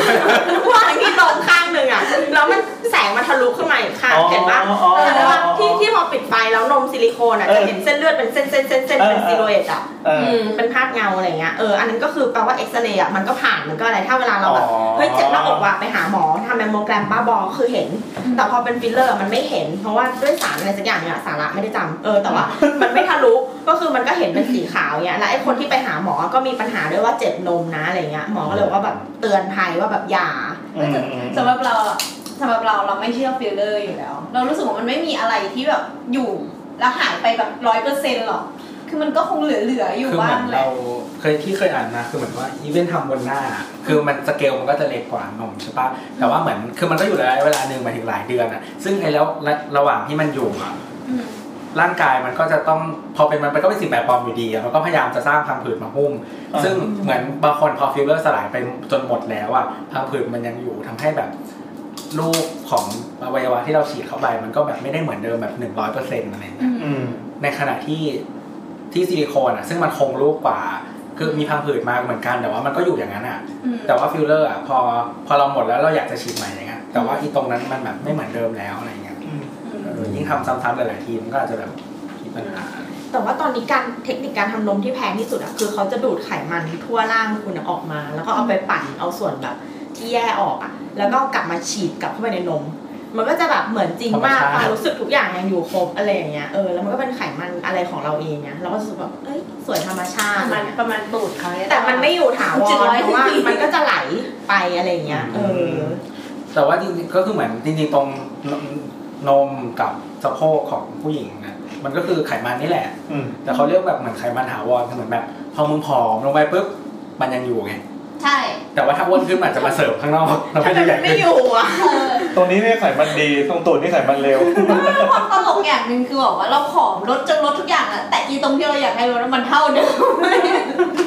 ไม่ก็คือหมายถึงว่าคือมันมีคือทุกคนมันก็มีไขมันอยู่แล้วเพียงแต่มากน้อยมันไม่เท่ากันไง อ่าอ่า แต่พออ้วนขึ้นมันก็เสริมขึ้นมาไง อืม แต่พอผอมปุ๊บมันก็กลับไปเท่าตอนที่มีน้อยสุดอ่ะ หลาย อืม อ่ะโบอสพูด อ่ะกลับมาแต่ละ ที่เราถึงคานมแล้วใช่ไหม ถึงนมแล้ว ช่องผ่าตัดนมน เอ ม อ เล็ก นั่นแหละก็ก็มีเพิ่มเติม ตรงนี้ให้อินเสิร์ตเพลงนมเล็กตบให้นมใหญ่ นมใหญ่ตบให้กระชับเคยฟังปะ เคยเคย เลยอะ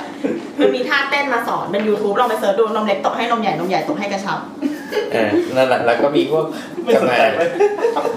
โอ้ไม่ไม่สนใจนมใหญ่อยู่แล้วไง ต่อต่อต่อ เออส่วนราชการแล้วก็มี มันจะสองชั่วโมงงอเงี้ย แล้วก็มีบางที่ก็มีเขาเรียกว่าห้องตรวจโรคติดต่อ ห้องตรวจโรคติดต่อก็แบบ ทำไมมันต้องต่างจากห้องตรวจโรคธรรมดาเหรอ มันต้องเหมือน พึ่ง กัดกัดการ มันต้องมีการกัดกัน มันจะ มี มี ใครสนใจไหม เดี๋ยวเมื่อกี้พูดว่าอะไรนะขอโทษ ไม่ติดพึ่งติดต่อ ต่อต่อต่อ นั่นแหละก็ก็เช่น แต่ว่าอย่างมันจะมีเขาเรียกว่ามันจะเรียกว่าเป็น negative zone กับ positive zone มีสองอย่างในโรงพยาบาล negative zone ก็คือพวกใช้กับพวกโรคติดต่อ ไม่ให้เชื้อมันกระจายออกไป อ๋อ มีการควบคุมเอ่ออะไรวะเขาเรียกว่าอะไรวะเหมือนเหมือนเหมือนเหมือนเป็นห้องปิดห้องเปิดเลยมั้ง คุม ใช่ อากาศคุมอะไรอย่างนี้ด้วยไหม ใช่ใช่ อืม แล้วก็อันนี้คือนี้ก็ถึงโซนคือไม่ให้เชื้อโรคมันกระจายตัวออกไป อ่าอ่า ส่วนโพซิทีฟโซนว่าสำหรับแบบเอ่อสำหรับพวกผู้ป่วยที่ภูมิคุ้มกันต่ำอะภูมิต้านทานต่ อ่า ำก็คือโพซิทีฟโซนนั่นแหละแล้วก็บางโรงพยาบาลในในสถานที่ใกล้ๆกับเมืองชุมชนน่ะ จะมีห้องสำหรับใช้แบบ มันเป็นห้องอาบน้ำอะอยู่ข้างหน้าเอาไว้แบบล้างพวกแก๊สน้ำตาอะไรอย่างเงี้ย ฮะไม่เคยรู้มาก่อน เช่นโรงพยาบาล หมายว่าได้วิธีอะไรเงี้ยไม่รู้แต่ เออเออพวกแบบรามาพระมงกุฎราชวิถีโรงพยาบาลแถวแถวๆแจ้งวัฒนะอะไรเงี้ยก็ ห จะ น้า มี ตามันเป็นยังไงวะ เป็นห้องห้องขนาดสักสามคูณสามอ่ะแล้วก็จะมีฝักบัว มีน้ำ มีน้ำข้นใส่ คือคือเอาไว้ล้างแกนน้ำตาเหรอเขาบอกอย่างนี้เหรอ เขาบอกว่าแบบพวกชุมนุมเวลา มันเละๆมาก็จะเอามาห้องเนี้ยแล้วมาฉีดฉีด จุ ฉี ด ด ประสงค์เพื่อการนี้เลยเนี่ยนะต้อง ใช่ อาจจะมีกรณีอื่นมาเช่น เออเออ เมียน้อยโดนสาดน้ำกรดอะไรเงี้ย เออเออ เอ ใช่ อก็น่าจะต้องมาผ่านห้องนี้ อ๋อ ก่อน มันก็ไม่ใช่มันก็คือห้องแบบทั่วๆไปห้องอาบน้ำสระน้ำเฉย หรือว่าเมาอ้วกมาอะไรอย่างเงี้ยไปอ่ะ ไม่ ไม่ ไม่ น่า น่า จะ จะ ไม่ ไม่หมายถึงสารอันตรายนะ ๆเออพวกแบบที่ อ๋อแต่มันก็มีมีมีการออกแบบทางการแพทย์ให้มันให้มันให้มันชะล้างอะไรอย่างนี้ได้ด้วยไง แต่ดีเทลพวกนี้มันเยอะนะ เออเออเออเพิ่งรู้ไม่เคยรู้จักห้องนี้มาก่อน เออ นั่นแหละ แล้วก็ เฮ้ยเหมือนนี่ไงตามตามทะเลอ่ะตามรีสอร์ทที่ทะเลอ่ะ มันจะมีแบบที่อาบน้ำสำหรับคนไปเล่นน้ำอะเกี่ยวกับ เดนชาวเวอร์เหรอ เออมาต่อครับ เออนั่นแหละ เออเข้าใจ ห ละ น้าโดนเพิ่มสบ้าง เข้าใจละเอารถใครรงางถาน น รถใครเอ่ยนั่นแหละ ต่อมาก็คืออย่างที่บอกก็คือ ส่วนวินิจฉัยโรคแล้วส่วนรักษาโรคละเข้ามาหน่อย อืม เมื่อกี้เราบอกว่าส่วนผู้ป่วยนอกเนี่ย ก็คือจะอยู่ด้านหน้าสุดใช่ไหม ส่วนวินิจฉัยโรคและตรวจโรคเนี่ยจะอยู่เขาเรียกกลางๆเข้ามา อืม ส่วนมากจะติดกับส่วน ER นี่แหละ กับ OPE นี่แหละ ก็ส่วนวิจัยโรคและตรวจโรคเนี่ย เออ ก็จะมี มีแบบเขาเรียกอะไรเป็นคนไข้ที่แบบเข้ามาหาเฉพาะทางนิดนึงอะนั่นแหละ ก็จะแบบมีหลายหลายๆแผนกตามที่เราบอกไป อย่างอย่างอย่างส่วนเนี้ยก็คือจะเป็นโรงพยาบาลที่เป็นทุติยภูมิละก็คือ secondary อืมที่จะต้องเอ่ แข อก ละ คุณหมออันนี้เชิญแผนกนี้ ไป ค่ะ เจ แล้ว อ ก็ ชาย แล้วก็เดินตามตั๋วไป ก็จะมีหลายแผนกเช่นรังสีวิทยา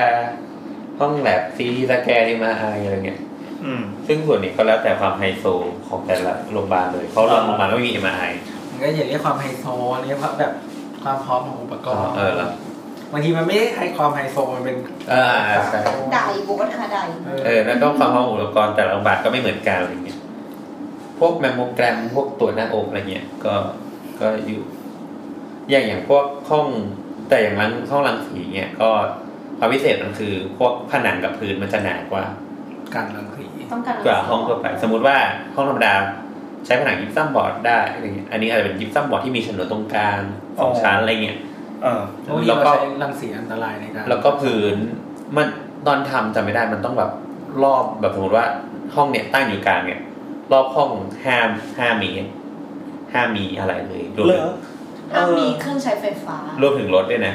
รถอย่างสมมติที่จอดรถใต้ดินเนี่ยก็ห้ามมี อืม คือเหมือนต้องเลือกโลเคชั่นสำหรับห้องนี้พิเศษ ใช่ เออเออเออเออ ต้องวางผังการใช้งาน แต่แต่เราไม่ชัวร์ว่ากี่กี่เมตรนะโดยรอบแต่ว่าเนี่ยจำได้ว่ามีต้องมี มันเคยมีเคสเมื่อน่าจะนานมากแล้วที่แบบคนเก็บขยะแล้วเขาไปแบบ แกะแกะขยะแล้วมันมีแบบมีสารอยู่อะเป็นแบบโคบอลต์อะไรอย่างเงี้ย เออเออ แล้วเป็นสารกัมมันตภาพรังสี แล้วก็ ไม่ใช่ เป็น รั อะไร งสีเอ็กซ์เว้ย เขาขับเกลือ โมโจโตโจ ไม่อันนั้นเหมือนเหมือนเขาเขาเหมือนลงเหมือนเขาไปรับซื้อของเก่ามา แล้วมันเป็นแบบของที่มาจากโรงพยาบาลอะอืม ใช่ แล้วเขาก็เป็นแกะแกะงัดแงะอะไรอย่างเงี้ยคือปกติช่วงนี้แบบเหมือนเวลามันเขาเรียกว่าอะไรมันทำลายไม่ได้อะมันต้องแบบ ก็ขุดหลุมฝัง เขาเรียกว่าอะไรคอนเทนไว้ในของบางอย่าง เช่นแบบคอนกรีตหรืออะไรเงี้ยแล้วก็ไปฝังหรืออะไรอย่างงี้อีกทีหนึ่ง อืม เพื่อให้มันแบบไม่ไม่แผ่รังสีออกมาแล้วไม่โดนใครอ่ะ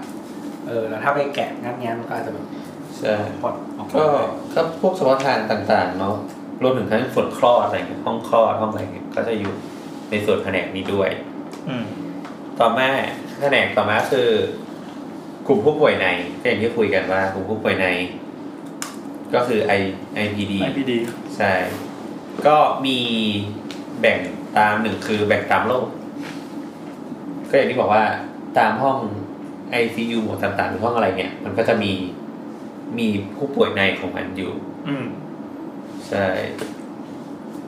นั่นแหละ ก็ตำแหน่งก็คือจะอยู่ใกล้กับแผนก แผนกวิทยารักษาโรคอะจะอยู่ติดติดๆกัน แต่อาจจะติดกันในแง่ของแนว แนวดิ่งก็ได้ แนวดิ่งก็ได้แนวลาด ก็ ก็ คือขึ้นลิฟต์ไปโดนไปเจอ ได้ อืม ใช่ แล้วก็พวกนี้ก็มีแบบห้องพัก ห้องพักธรรมดาห้องพักพิเศษ แล้วก็หลังๆมาเนี่ยที่เท่าที่เราทำอ่ะจะมีห้อง VVIP อืม สองวี เวลี่เวลี่ เวลี่ เวลี่เวพี ใช่ก็ก็เหมือนอย่างแต่ส่วนเนี่ยมันคือส่วนทำเงินเลยนะเท่าที่รู้อะ อืม อ๋อแล้วก็แล้วก็มีห้องพักผู้ป่วยรวมด้วย อืม แล้วแต่ อืมอืม แต่แต่เท่าที่รู้นี่คือส่วน เออเออ เป็นส่วนที่แบบทำเงินให้โรงพยาบาลแบบเยอะเหมือนกัน เพิ่งเพิ่งรู้อย่างหนึงไปอ่านกฎหมายมาว่าไอ้ for to feeling สามสิบห้า เออ พื้นถึงฝ้าเพดาน ห้องผู้ป่วยรวมสูงกว่า ห้อง ห้องผู้ป่วยธรรมดา เออ ธรรมดา ธรรมห้องร ดาว มอ๋อธรรมดานี่คือห้องพิเศษปะ ใช่ ใช่ ใช่ ห้องพิเศษคืออยู่คนเดียวนี้ อยู่คนเดียวจะอยู่ที่ 2.6 เท่ากับพวกที่พักทั่วไป สองจุดหกก็คื เอ้ อย พื้ แต่ นห กู นึ่ง อ่านมาสามนะ หรอของกู2.6อ่ะ ปีไหนกฎหมายปีไหนกัน ไม่รู้ว่าช่างมันเถอะ อ้าว ปีฉบับที่ 33 ปี 35 เออนี่กูอ่านจากกระทรวงสาธารณสุขแล้วเว้ย 55 เออ นั่นแหละ ก็ประมาณนั้น ก็ ก็เหมือนหลังๆเนี่ยเท่าที่รู้ก็คือแบบอย่างห้อง VVIP เคยไปเยี่ยมเพื่อนป่ะมัน มันก็มีเตียงนอนสำหรับ คนมาเฝ้า คนมาเฝ้าอะไร โอ้ เงี้ย เคยเจอห้องแบบ เป็น ห้อง two แยก bedroom สำห อะไรเงี้ย คนมาเฝ้าด้วย เออ เป็น เออ two bedroom ซึ่งมันก็คือโรงแรมเล โร ย ง ปะ แรมเนี่ยแหละ ใช่ แค่มีเตียงผู้ป่วยแล้วก็อยู่ในโรงพยาบา ระ ล ดับโรงแรมเลยล่ะ เออ แบบ เออใช่ มีแบบอ่างอาบน้ำอะไรเงี้ย อืม เออ เออ ใช่ เนี่ย อ่ะ ก็ อาบ เป็น น้ำด้วยเหรอ มี เจ๋งว่ะ ใช่ห้องนี้มันก็จะ อยู่ อยู่ใกล้ข้างนอกมันจะเป็นเขาเรียกเป็นบอร์ดเนาะเป็นแบบเนอร์สเตชันอะไรเงี้ย พยาบาล อ่าอ่า ก็จะสามารถเข้าออกได้ง่าย แต่แต่อันเนี้ย คือเราเดินไปที่สมมติหอผู้ป่วยแล้วก็แบบไปถึงมันก็จะมีแบบคล้ายๆรีเซพชันอีกอันหนึ่งที่พยาบาล ใช่ใช่ ยืนยืนยืนยืนยืนแล้วก็เป็นห้องพักผู้ป่วยอย่างนี้ปะ ใช่ใช่แต่ว่าตอนเออตอนเราทำมันมีอันหนึ่งไว้ยที่แบบว่าเถียงกัน คือเหมือนเราเข้าไปประชุมกับห้องห้องแบบคุณหมออ่ะเขาก็เถียงกันว่าควรจะหันหันหน้าเน r ร์สเตชันไปทางไหนดีเว้ย ให้เทควิว คือคือแบบแรกอ่ะคือให้หันเน r ร์สเตชันอ่ะเข้าหามันเหมือนว่าสมมติว่าเราขึ้นลิฟต์มาลิฟต์อยู่ตรงกลางตึก แล้วก็แยกเป็นสองฝั่งซ้ายขวา อ่า เอออันแรกก็คือเราห้องก็จะเด่นกันเป็นตัวยูใช่ป่ะ อืม แต่ละฝั่งก็เป็นตัวยู มันจะเป็นเกือกม้า เออเป็นเกือกม้า ะตัววายแล้วกัน ได้ไหม เป็นเป็นเกือกหมา อ่ะเกือกม้ากันแหละเกือกม้ากันแหละเป็นซ้ายขวา เออ คือแบบแรกเขาเห็นว่าทำไมไม่เอาเคาน์เตอร์พยาบาลอะหันไปให้เห็นตัวเกือกหมานี่ทั้งหมด เออ หันหน้าเข้าแล้วเห็นเกือกหมาอย่างนี้ เออ เออ คุณหมออีกคนก็บอกว่า ไม่ได้แล้วถ้าเกิดคนเข้าคนออกไม่เห็นทำยังไงเพราะมันมีประตูเข้ามาอย่างนี้ อ๋อต้องเป็นอีกฝั่ง เออ เออ งั้นก็เหลือว่าจะวางตรงนี้อ้าวถ้าตรงเนี้ยก็จุดบอดอยู่ข้างหลังทำยังไงดี ใช่เพราะว่าโต๊ะฟอนต์มันจะต้องเห็นคนเข้าคนออก แล้วก็ทุกคนจะต้องเห็นเขาด้วย อืม ใช่ แล้วเขาอะเขาบอกว่าอ้าวแล้วทำไมไม่เอามาวางตรงกลางเลยอะบอกเปลืองเนื้อที่จริงๆมันได้ที่นั่ง ที่นั่งคนเฝ้าไข้แล้วก็ เออแล้วเอาไงดีวะ แล้วสุดท้ายทำไง เออไปได้ไง สุดท้ายเหมือนยอมตัดบางพื้นที่ออกแล้วทำเป็นแบบเหมือนตัวยูแต่หางไม่เท่ากันน่ะ อืม ก็คือมียูก็คือเหมือนว่าเคาน์เตอร์ก็เป็นตัวยูนี่แหละ อ่า แต่มันจะมีส่วนที่แบบหางยาวมันนิดหนึ่งแล้วอีกฝั่งอ่ะก็เป็น access key อืม ให้แบบสำหรับเข็นเตียงอะไรเข้ามา จากอีกฝั่งเราต้องจับตีดเอาอะไรอย่างเงี้ย อืม อืมก็จบอย่างนั้นแหละ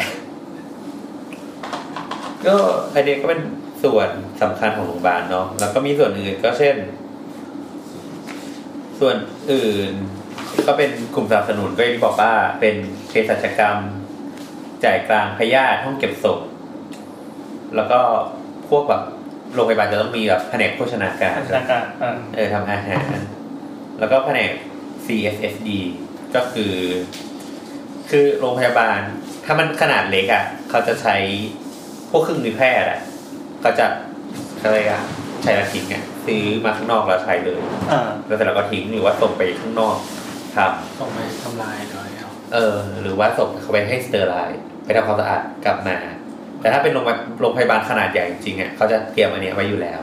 อืม ให้ล้างเครื่องมือแพทย์อะไรอย่างเงี้ยจะมีเป็นห้องใหญ่ๆ แล้วก็มีเครื่องเยอะ อื ๆเอ ม อแล้วก็พวกห้องพัสดุต่างๆ ใช่ แล้วก็อันสุดท้ายก็กลุ่มบริหารต่างๆ ก็ห้องนันทนาการ ห้องพักแพทย์ อันนี้คือ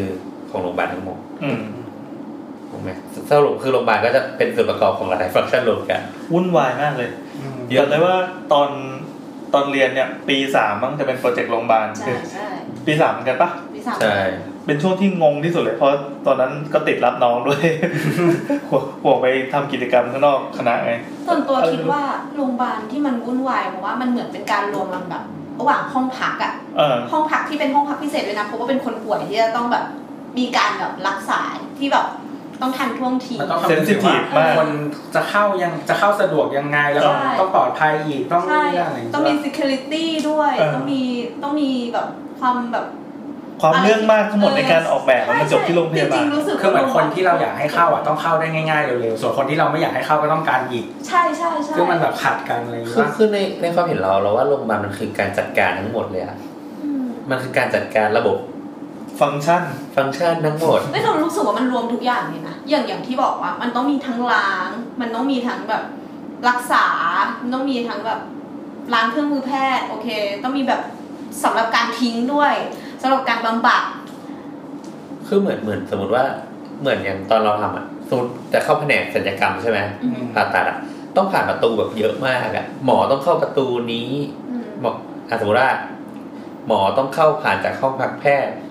ต้องเข้าประตูนี้ต้องเปลี่ยนเสื้อล้างมือใส่เสื้อผ้าที่สะอาด โอ้ แล้วลงมาในระบบระบบปิดเป็นห้องแบบทั้งแผนกต้องเป็นระบบปิด ใช่ คือต้องแยกออกมาจากประชาชนทั่วไป ใช่ เออ หมอก็เออพอเข้าไปเสร็จแล้วก็ต้องอาบนะต้องอะไรเงี้ย ซึ่งส่วนนี้เราเราในฐานะคนไข้ในฐานะลูกค้าโรงพยาบาลไม่เคยเห็น เรา ไม่เคยเห็น หนูก็ไม่เคยเห็น คือเรา เคยเห็น คือมันจะต้องเข้าไปแล้วที่แบบหมอต้องอาบน้ำแล้วก็ใส่ชุดที่มันแบบ ใช่ ปิด เออแบบ คนใส่ให้ ที่ที่ถุงมืออย่างเงี้ย คิด ครับ ดูว่าต้องชูมืออย่างนี้ตลอดเวลา เอ เล อย ละ ซ้ เท่นะ ำเออ หรือว่าแบบอย่างสมมติว่าสมมติจะจะออกมาคุณก็ต้องเปลี่ยนเสื้อผ้าชิ้นชุดนี้ทิ้งเลยอะ มันสกปรก อ๋อ สมสมมติว่าหมอเวลาเขาอยู่เวรศัลยกรรมอะเขาก็อยู่เนี่ย สมมติว่าอยู่สิบสองชั่วโมงก็อยู่เนี่ยห้ามออกไปไหนก็ออกไปไหนไม่ได้ ก็อยู่เนี่ยนอนนั่นนะ อืม เออ ต้องนอนอยู่ในห้อง แล้ว ก็คือเหมือนเข้าไปอ่ะ ถ้าภารกิจยัง เขา ไม่ อยู่ เส ใน ร็จอะ ไปอยู่ใน ก็ โล ออก ไม่ กัน ได้ แล้วเนี่ย เออ มันแบบโลก ใช่ส่วนแบบเวลากินข้าวเขาจะมีแบบช่องลับๆอ่ะ เป็นแบบมาส่งอาหาร แล้วก็จะมาวางในห้องหนึ่งอ่ะ เอ แล้ว อ วางทิ้งไว้ก่อน แล้วก็หมอก็จะเดินเอาจากห้องเนี่ยเพื่อ แล้วอาหารนี่ต้องแบบสเตอริไลซ์สุดๆเลย ไม่ ป่ะ ไม่ต้องก็ได้ครับ ตำต้มตำปูปลาร้าอะไรอย่างงี้ได้ป่ะ ก็ไม่ควร แต่มันก็ไม่ได้แบบคือตอนแรกเข้าไปเราคิดว่ามันจะแบบมันจะต้องแบบสะอาดเดินอะไรก็ไม่ได้ แต่มันก็ไม่ได้สะอาดขนาดนั้นอะไรเงี้ยแต่มันก็คือสะอาดมาก ปลอดเชื้อแล้ว ก็คือปลอดเชื้อแล้ว อ่า ก็คือหมายถึงว่ามาตรการเขาก็มีอยู่ แต่ว่าไม่ได้แบบว่ารู้สึกว่ามันแบบประหลาดอะไรขนาดนั้น เออ แล้วก็รวมถึงระบบการเดินอะไรเงี้ย อย่างหมอจากห้องผ่าตัดเนี่ย เข้าไปแล้วหมอจะไม่ออกทางเดิม อ่ะ เป็นเคสหรือเปล่า ไม่ใช่ คือคือเหมือนสมมติ อ๋อ ครั้งแรกมันเข้าไปต้องสะอาด ขาเข้านี่สะอาด แต่ขาออกคือจะต้องมาชำระล้างอีกที ใช่ทุกอย่างจะถูกทิ้งลงไปในอาการ โอ้สุดยอด แล้วก็ต้องแบบคิดถึงระบบการเอาขยะออกไปทิ้งยังไง ใช่ เพื่อไม่ให้เข้ามา กระทั่งคิดว่าวิธีการ ขยะ ทำความสะอาด ติดเชื้อ ห้อง ทำไง นั้นด้วย เอ แบบ ออ อย่างห้องผ่าตัดไม่มีมุมห้องรู้ใช่ปะ ไม่รู้ ห้องผ่าตัดไม่มีมุมห้อง อ่ะแล้วทำไงห้องกลมๆ มันจะเป็น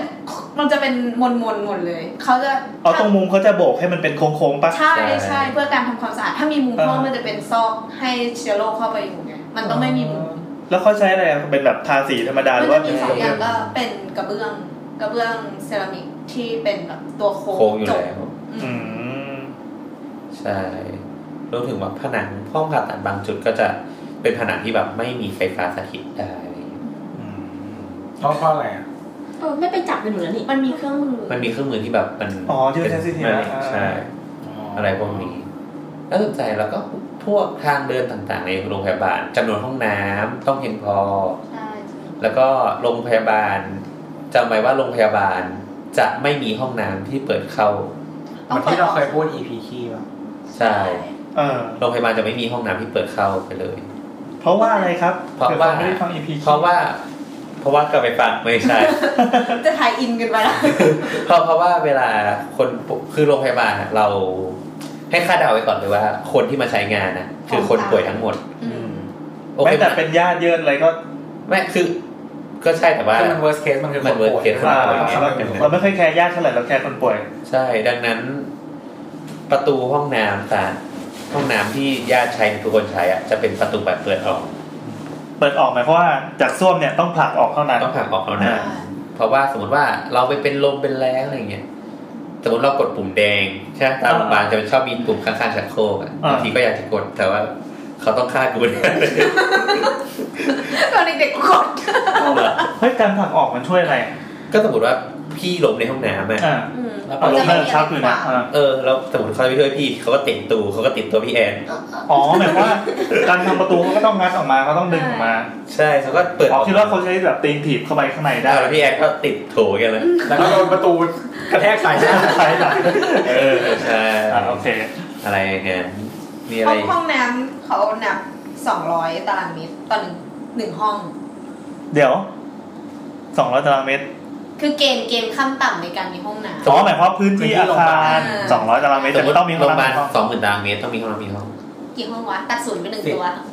ร้อย ร้อยเออ ร้อยห้อง ร้อยห้องอะไรอย่างงี้ ร้อยห้องนี่คือนับหนึ่งสตอนี่คือหนึ่งห้องบ้านหรือว่า ไม่ ทั้งห้องนี่คือหนึ่งห้อง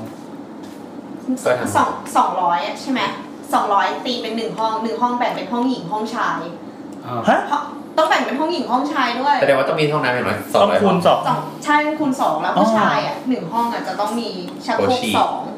โถชีสองห้องน้ำหนึ่งเอ้ยซิงค์หนึ่ง อืมอืมอืมอืม ก็คือเป็นห้องน้ำแบบ complete เลย ใช่ มีน้ำ ใช่ โหเงินเขาเยอะเลยอ่ะ อืม เยอะ ตอนแรกคิดว่าแบบหนึ่งลูคี้อย่างเดียว เออนึกว่าหนึ่งแบบหนึ่งสตออะไรเงี้ย เอ่อไอ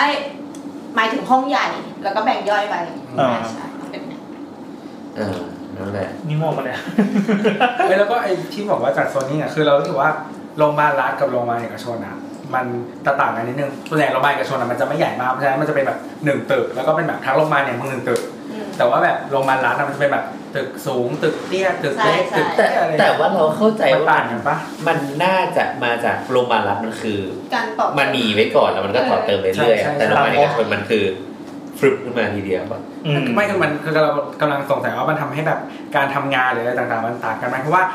พอโรงพยาบาลรัฐอ่ะมันใหญ่ใช่ไหมแล้วมันมีหลายตึกอ่ะแบบมันต้องเคลื่อนย้ายผู้ป่วยจากตึกนี้ไปตึกนี้เคลื่อนย้ายของ ก็มีนะ เคลื่อนย้ายขยะจากตรงนี้มาตรงนี้อะไรเงี้ยมัน อ๋อ ทำให้โฟลว์ของคนที่ทำงานผู้ป่วยนู่นนนั่นมันแบบดูลำบากวุ่นวายมากเลย คือเราอ่ะเพิ่งไปเยี่ยมเพื่อนมาที่ราชวิถีเออเพิ่งได้เพิ่งไปมา พอดีเพื่อนไปผ่าเอ็นไขว้หน้า ACL ตรงไหนหัวเข่าเหรอ หัวเข่าฉีกสองอันเลย ฟุตบอลปะ ไม่อะเป็นมันเหมือน หัวปัก ฉีกหัวค่ะ เออฉีกอยู่แล้วอะเราก็แบบ ได้เลิกได้เลิกแบบได้เลิก พอสอ ผ่าน เลย นั่นแหละก็ไปราชวิถีมาโอ้การเดินเที่ยม เป็นเฉลิมแย่มากทำไมเรารู้ว่ามัน เราไม่ ลำบาก ตั้งชื่อได้ โดนแน่ โรงพยาบาลนั้นเป็นอย่างนี้กันทั้งนั้นเลยเนาะ เออเอยแต่แต่กับโรงพยาบาลอย่างถ้ามงกุฎอะไรเงี้ยก็โอเคนะแต่แบบเหมือนว่า แล้ ถ้าว ม มี ง มัน กุคงฎไม่ ข ได้ ยั ใช้ น งบสอทอราชวิถีใช้งบสอทอ ใช่ใช่ เพราะมงกุฎใช้งบกลาโหม นาน หาเรื่องไม่กินข้าวบ้านเลย ก็ไม่เป็นไร ไม่มันคนละหน่วยงานการว่า ก็แค่บอกเขาหน่วยงานเขาเฉย ใช่ใช่แล้วก็มันเป็นเงินขึ้นได้ว่าข้อมังกุฎเนี่ยเขารับโรงพยาบาลจากเต้เขารับคนป่วยจากอันนู้นนี่หว่า ๆอ่า ไม่เขาผู้ป่วยคนอื่นเขาก็มาใช้ได้ อืม เพียงแต่ว่าเขาไม่ใช่งบกระทรวงสาธารณสุขเฉย ครับ ๆมันคนละ แต่ สัง เรา กัด ตีก็ไม่เหมือนกันนะ คนเข้า อืม ทำไมล่ะทำไม ก็สมม ล่ะ ติว่าถ้าเป็นทหารก็คือ priority แรก ขยี้ที่สุด ไม่ไม่ priority แรกอันนี้อันนี้มันเรื่องเปิดเผยได้ priority แรกก็คือเป็นนายพล อ่า เป็นอะไรเงี้ยสัญญาบัตรสูงๆเนี่ยก็คือสมมติว่ามี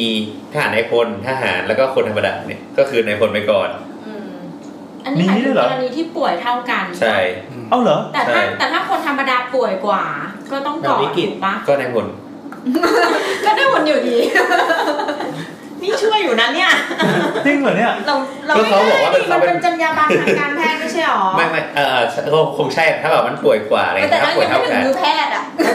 ไม่แต่บางทีถ้ามันวิกฤตแบบจะตายแล้วก็อาจ เออก็คง จะ ต้องเป็นอย่างนั้น แต่ว่าถ้าไม่ถึงเลเวลนั้นมันก็อาจจะต้องมี อ่าเขาก็มี เพื่อแต่แต่จริงๆอย่างเงี้ยมันก็ยังเป็นเขาเรียกอะไรเป็นปรัชญาที่มันนะว่า มันคอนฟ lict กันใช่ คอนฟ ไหม lict ใช่ไหม conflict ไม่แต่ว่ามันก็คือในความเป็นจริงอ่ะเราก็ต้องเข้าใจเป้าแบบเอ้ยโรงพยาบาลพระมงกุฎหรือโรงพยาบาลอื่นๆ ก็ได้แบบภูมิพลหรือว่าอะไรอย่างเงี้ย มันเป็นโรงพยาบาลทหารใช่ไหม ใช่ priority lab คือมันสร้างมาเพื่อทหาร ใช่ อ่ะคือแล้วแบบถ้าเราไปใช้ของเขาอ่ะ อืม มันก็เหมือนกับว่า เราเป็น เราไปขอเขาใช้เหรอ เออนิดนึงไม่ไม่ไม่นิดนึงไม่โรงพยาบาลพลเรือน ตรงนี้ไม่มีเสียงแนทเลยนะคะ โรงพยาบาลพลเรือนอ่ะ มันมันก็มีไงหมายถึงว่าแบบ ทำไมมึงไม่ไปใช้โรงพยาบาลพลเรือนฮะมึงจะมาใช้ทำไม ไม่คือถ้ามึงไปถึงเขาประกวดแล้วมึงเดินไปอีกนิดนึงก็ไล่วิถีแล้วไปอีกทางนึงก็ลามา เออได้ได้ได้ ขึ้นหัวโมโหขึ้นหัวทิม ไม่ไม่แต่ว่าก็คือแบบแต่ว่าคือถ้ายามปกติที่มันไม่ได้มีสงครามเลยอะไรอย่างเงี้ยมันก็คงมันก็คงใช้ได้ ก็ใช้ได้ ทั่วไปใช้ได้ ทั่วไป แต่หมายถึงว่าถ้าแบบว่าป่วยทั่วๆไปอย่างเงี้ อุ้ย ยเขาก็จะ นี่มัน แบบ ผ่านมาชั่วโมงกว่าแล้วท่านท่านๆไม่มาฟังอย่างนี้หรอก เออ ได้ครับไม่ต้องออฟเลคคอร์ด เออไม่เป็นไรเราก็เหมือนว่าถ้าป่วยทั่วๆไปเท่าๆกันแบบแบบไปนั่งรออะไรเงี้ยถ้าแบบถ้าได้ผลมาก่อนก็มาก่อนอะไรอย่างงี้ แล้วระดับทหารชั้นสัญญาบัตรอะไรเงี้ยถ้าเป็นทหารนะไม่ว่าสัญญาบัตรหรืออะไรอะ ก็ได้ก่อน เป็น พล เรื เรือน อ อ ดี ยู่แล้ กับ ว พลเรือนเพราะว่ามันเฉพาะทางจริง อืม ๆอืม แล้วถ้าสมมุติว่าเราแบบ พระสงฆ์ก็ข้ามไปลงนั้น โรงพยาบาลส่งโดนส่งไป เดินต่อไปนะเดินต่อไป นิมนต์ทางนู้น คนเดียว ไม่เอาแล้วถ้าสมมติเราเป็นเราเป็นแบบว่าทหารสมมติเราเป็นทหารอากาศแล้วเราแบบไม่อยากไปภูมิพลแล้วเราไปแบบพระมงกุฎแทนอย่างเงี้ยมันจะแบบว่าได้ เออแต่ อะไรที่ เออใช่แต่โรงพยาบาลพระมงกุฎเป็นทหารบกนะ ใช่ใช่พระมงกุฎคือทหารไอ้ยพระมงกุฎคือทหารบกภูมิพลคือทหารอากาศ แล้วทหารเรือล่ะ ทหารเรืออยู่ตรงปิปิแถวแถวปิ่นเกล้าชื่ออะไรวะ เออไม่รู้ว่าสัตหีบอะ ไม่ใช่ เออไม่เป็นไร ไม่เป็นไร ก็ประมาณ แล้วนั้นอยากรู้ว่าทหารเราโรงพยาบาลทหารพันศึกนี่คือรับแต่ทหารพันศึกเหรอ ไม่เราก็เป็นทหารทั่วๆไปด้วยว่ะ ไม่แน่ใจว่ะแต่เราคิดว่ามันอารมณ์เหมือนสวัสดิการอะ เออเหมือนโรงพยาบาลสวัสดิการเราก็คิดว่าเป็นโรงพยาบาลสวัสดิการเพราะคงไม่มีศึกแล้วตอนเนี้ย โรงพยาบาลสมเด็จพระปิ่นเกล้า เออ ทหารเรือ อืม ทหารผ่านศึกก็คือทหารที่เคยบวช แกดังนะแกแกแอร์ดังไหม ทำไมไม่เรียกทหารทิศอ่ะ พอแล้วมันจะขยี้อะไรอีกเนี่ย เออแล้วมันก็มีโรงพยาบาลแบบโรงพยาบาลค่ายอะไรอย่างเงี้ยตามต่างจังหวัดอะไม่ใช่มันจะมีค่ายสมมติแบบที่เชียงรายชื่อค่ายเมียงรายมหาราชนี่ก็โรงพยาบาลค่ายเมียงรายมหาราช ก็ฟิลแบบโรงพยาบาลมหาลัยปะมีมีแบบคณะแพทย์ตรงไหน อันนี้ก็เหมือนกันเขาก็มีแบบพ อื วก มเป็นสวอันนี้มันเป็นแบบสวัสดิการของไม่ได้มันจะต่างกันตรงที่แบบมหาลัยอ่ะมันเป็นสวัสดิการของมหาลัยด้วยส่วนหนึ่งแล้วก็แต่หลักๆ คือมันเป็นที่เรียนของ แล้วก็เป็นงานวิจัยวิจัยเอ เอ อ อคือของทั้งนักศึกษาไม่ใช่แค่คณะแพทย์อะแต่ว่าทุกคณะที่เป็นวิทยาศาสตร์สุขภาพก็ส่วนใหญ่ก็จะมาใช้โรงพยาบาลของมหาลัยตัวเอง แต่ว่าแบบบางมหาลัยเทียบใหญ่หน่อยแบบ สมมติแบบอย่างที่จุฬาเงี้ยก็คือโรงพยาบาลจุฬามันก็ไม่ใช่ของจุฬาโรงพยาบาลจุฬาของสภากาชาติไทย แต่ว่าเป็นยืมเรียนหน่อย อ่า แต่เขามีโรงพยาบาลอื่นอีกสำหรับคณะอื่นอย่างเช่นโรงพยาบาลแบบทันตกรรมโรงพยาบาลศาสตร์อะไรอย่างเงี้ยที่เขาไม่ได้มาใช้ร่วมกัน ไม่พูดว่าสัตว์เราต้องมองหน้ากูด้วย อะ มองไปทั่ว ๆอะ นั่นแหละแต่ว่าพอพอหลังๆเนี่ย เวลาเราไปโรงพยาบาลเราจะเห็นว่าโรงพยาบาลมัน นอกจากเรื่องฟังก์ชันที่เราคุยกันเรื่อง circulation เนี่ย มัน เซอร์คูลเลชันคืออะไรครับ ทางเดินภายในอาคาร เรียกว่าระบบสัญจรนะ ระบบสัญจรภายในอาคาร มันยังมีเรื่องอื่นๆที่โรงพยาบาลมันเริ่มแข่งกันนะไม่ว่าจะเป็นรัฐเอกชน อือฮึเช่น เช่น พยาบาลสวย เออ เฮ้ย มีผล มีผลนะ มีผล เออแต่ถ้าหลักๆก็เห็นเราว่าการบริการเราว่าของโรงพยาบาลมันเริ่ม แข่งกันเป็นแบบดีขึ้นนะ อืม จากเมื่อก่อนเราเข้าโรงพยาบาลไป เราก็ต้องเดินไปแบบเวทระเบียนอยู่ไหนใช่ไหมแต่เดี๋ยว มา นี้มั ร น อคิวไม่ต้อง เออ ไม่มีคนมายุ่งหมายถึงว่า เราก็พยายามเป็นคนแบบไปหาเองอะไม่มีคนมายุ่งกับเรา แต่เดี๋ยวนี้บางโรงพยาบาลอย่างเราไปโรงพยาบาลจุฬาภรณ์ตรงหลักสี่อะ อือฮึ ก็ก็พอไปเดินเข้าไปถึงอะผ่านประตูเข้าไป จุฬาภรณ์เป็นของรัฐสนับสนุนใช่ไหม ต่อมาเป็นโรงพยาบาลเอกชน เอาเหรอเออไม่รู้ว่าเอออย่างเวลาพอเราเดินเข้าไปอะเขาก็มีคนมายืนแบบเหมือนเป็นแบบรีเซพชันอ่ะ เออ เออจะติดต่ออะไรคะอะไรเงี้ยพาไปนู่นนี่นั่นอะไรเงี้ย น่าจะเป็นโรงพยาบาลเอกชนนะ มี แบบคือเหมือนเป็นเงิน โครง สดแบบส่วนพระองค์ที่ อ๋อเหรอ ประทานมาให้ท เออแล้วก็หรือหลายๆโรงพยาบาลก็เริ่มมีแล้วก็ที่แข่งกันก็คือ พวกห้องพักผู้ป่วยที่จะ นึกว่าแข่งกันคอสตูมพยาบาลให้ย แนทมีชุดไหม ำคอสตูมพอพูดถึงคอสตูมพยาบาลนึกถึงอะไรคลินิกทำหน้า ต้องแข่งคอสตูมกัน เป็นคอสตูมแอนด์โฮสเตสเลยนะ ทำไมอ่ะ พี่พี่เคยสังเกตไหมคลินิกทำหน้า สมมติแบบคลินิกนี้มันก็จะมีจีบตรงนี้เป็นสีนู่นนี่ มีผ้าพันคอด้วยเนี่ย มันถึงเครื่องแบบของพนักงานใช่ไหม ใช่ใช่ใช่ อืม ลองไปสังเกตดูแต่ละคลินิกมันจะแบบ คือ พยายามออกแบบแปลก เออรถเทรนมันไปทางไหนอ่ะ ๆ คือแบบ อะไรคอนสเต เออไอโฮสเตสก๊อปก๊อปมา อ๋อ มีบางทีมีหมวกด้วยมีผ้าพันคอ คือเป็นแอร์แบบที่แอร์ไม่กล้าทำ เขาอาจจะเลิกทำแล้วไง เออนั่นแหละแล้วก็มีพวกห้องพักห้องพักก็อย่างที่บอกว่ามันก็จะแข่งกันแบบ อืม เป็นวันเบดรูมแบบทูเบดรูมก็มี คือมีโซนอื่นๆที่นอกเหนือจากผู้ป่วยอีก ใช่ เราเคยเจอเหมือนน่าจะมีคล้ายๆแบบแพนทรี มีมีมีมี ให้เตรียมอาหารเลย ตอนตอนเรา คนที่มาไม่ใช่เขาไม่ใช่ผู้ป่วยอะคนที่มาอยู่ ใช่ตอนเราออกเราเราตอนเราออกแบบก่อนออกมา ช่วยออกแบบอะก็มีนะ ก็ต้องทำแผนที่ทำที่ดูทีวีทำโซฟาสวย อืม ๆเออก็เป็นโรงพยาบาลที่แบบดูไปเลยอะ คือเหมือนเราอะไรวะตอนนั้นเราไปโรงพยาบาลที่เราคือศิริราชปิยมหาราชการุณนี่แหละก็ เป็นเป็นอีกโรงพยาบาลหนึ่งไม่ใช่ศิริราชมันแยกกัน เออ อยู่ข้างหลังตรงเอ่อสถานีรถไฟบางกอกน้อย สถานีรถไฟธนบุรีปะ เอออันนั่นแหละ ธนบุรีเกา อันนั่นแหละอืม แล้วก็เหมือนเขาก็แยกกันเลยหาไปอีกโรงพยาบาลหนึ่งเป็นเหมือนเอกชนอะไรเงี้ยก็ห้องพักก็จะดีหน่อย คือเรียกว่าเป็นโรงพยาบาลเอกชนเลย ใช่ใช่ใช่ค อ่า รับคือเขาแยกเขาเรียกว่าอะไร แยก แต่ชื่อสิริราช แยก เหมื ไอ อน ด กัน นตี้กันค อ่าน ละโรงพยาบาลกันเลย โลโก้โลโก้ พยาบาลแยกกันเลยโรงพยาบาลศิริราชกับโรง ใส่ยาอย่างสวย พยาบาลศิริราชปิยมหาราชการุณ อ่าา ชื่อเขาว่า แต่ อะไรเงี้ย ศิริราชอาหารราชการดุลนี่คือเป็นเอกชน เอกชน น่าจะเขาตั้งอยู่ในพื้นที่ของศิริราช ใช่ศิริราชเป็นเจ้าของ เอาเรียกว่ามันเป็นก็ก็ก็มีเพื่อเพื่อธุรกิจแล้วกัน เออ เรารู้สึกว่ามันเป็นเขาเรียกเป็นโมเดลเหมือนแบบ cross subsidizing อ่ะ คือเราหาเงินจากคนที่รวยที่เขามีกำลังจ่ายใช่ป่ะ อ่าอ่า เขาใช้บุคลากรการแพทย์ที่มีความชำนาญเหมือนกันกับโรงพยาบาลศิ คือ ริ เทพ ราช จากสิริราชนี่แหละ แต่ว่าบริการสถานที่ที่อาจจะดีกว่าสำหรับตามราคาที่เราจ่ายใช่ไหม อ๋อ ในขณะเดียวกันศิริราชทั้งหมดอ่ะมันก็จะได้กำไรจากตรงเนี้ยเพื่อ มา เอาไปใช้ ช่วยเหลือ กับโรงพยาบาล ใน ก็ ที่ จนเจือได้ อุ้ยแต่มันเป็นความ แต่ก็เป็นโมเดลที่ดี อืม ซึ่งจริงๆมีหลายโรงพยาบาลทำมาก่อนหน้านี้แล้ว อย่างเช่นที่มหาราชนครเชียงใหม่ มันจะมีตึกหนึ่งที่ชื่อสีพัทที่ทำ ชื่ออะไรนะ สีพัทชื่อสูงสีพัทนะครับ เออเออ ก็คือมันเป็นโมเดลนี้แหละแต่ว่าเขาไม่ได้แยกโรงพยาบาลกันก็คือเป็นเหมือนแบบตึกหนึ่งในในโรงพยาบาลอ่ะ แต่ว่าแบบ เป็นที่รู้กันว่าเป็นตึกไฮโซ ใช่สถานที่การบริการก็จะอาจจะดีกว่าคล้ายๆเอกชนมากขึ้น อ่า หรือที่รามามันก็จะมีแบบตึกเขาเรียกว่าตึกพระเทพอืมที่อยู่ตรงแยกตึกชัยมั้งออ เอ้เราเห็นว่าตึกพระมงกุฎก็จะมันจะขึ้นตึกใหม่นะก็น่าจะอย่างนี้ปะวะไม่แน่ใจอาจจะ ก็เข้าใจว่าน่าจะเป็นโรงพยาบาลรัฐหลายๆโรงที่ใหญ่หน่อยว่าจะพยายามทำอย่างนี้ ก็น่าเป็นโมเดลในอนาคตของโรงพยาบาลนะ ปัจจุบันเลยแหละ ก็เอาตังค์คนรวยมาจ่ายคนจนหน่อย อืม ก็ดีนะจะได้ไม่ต้องไปแบก มันต้องวิ่งกันมาก เบอร์พี่ตู่จะไม่ต้องลงโป่ง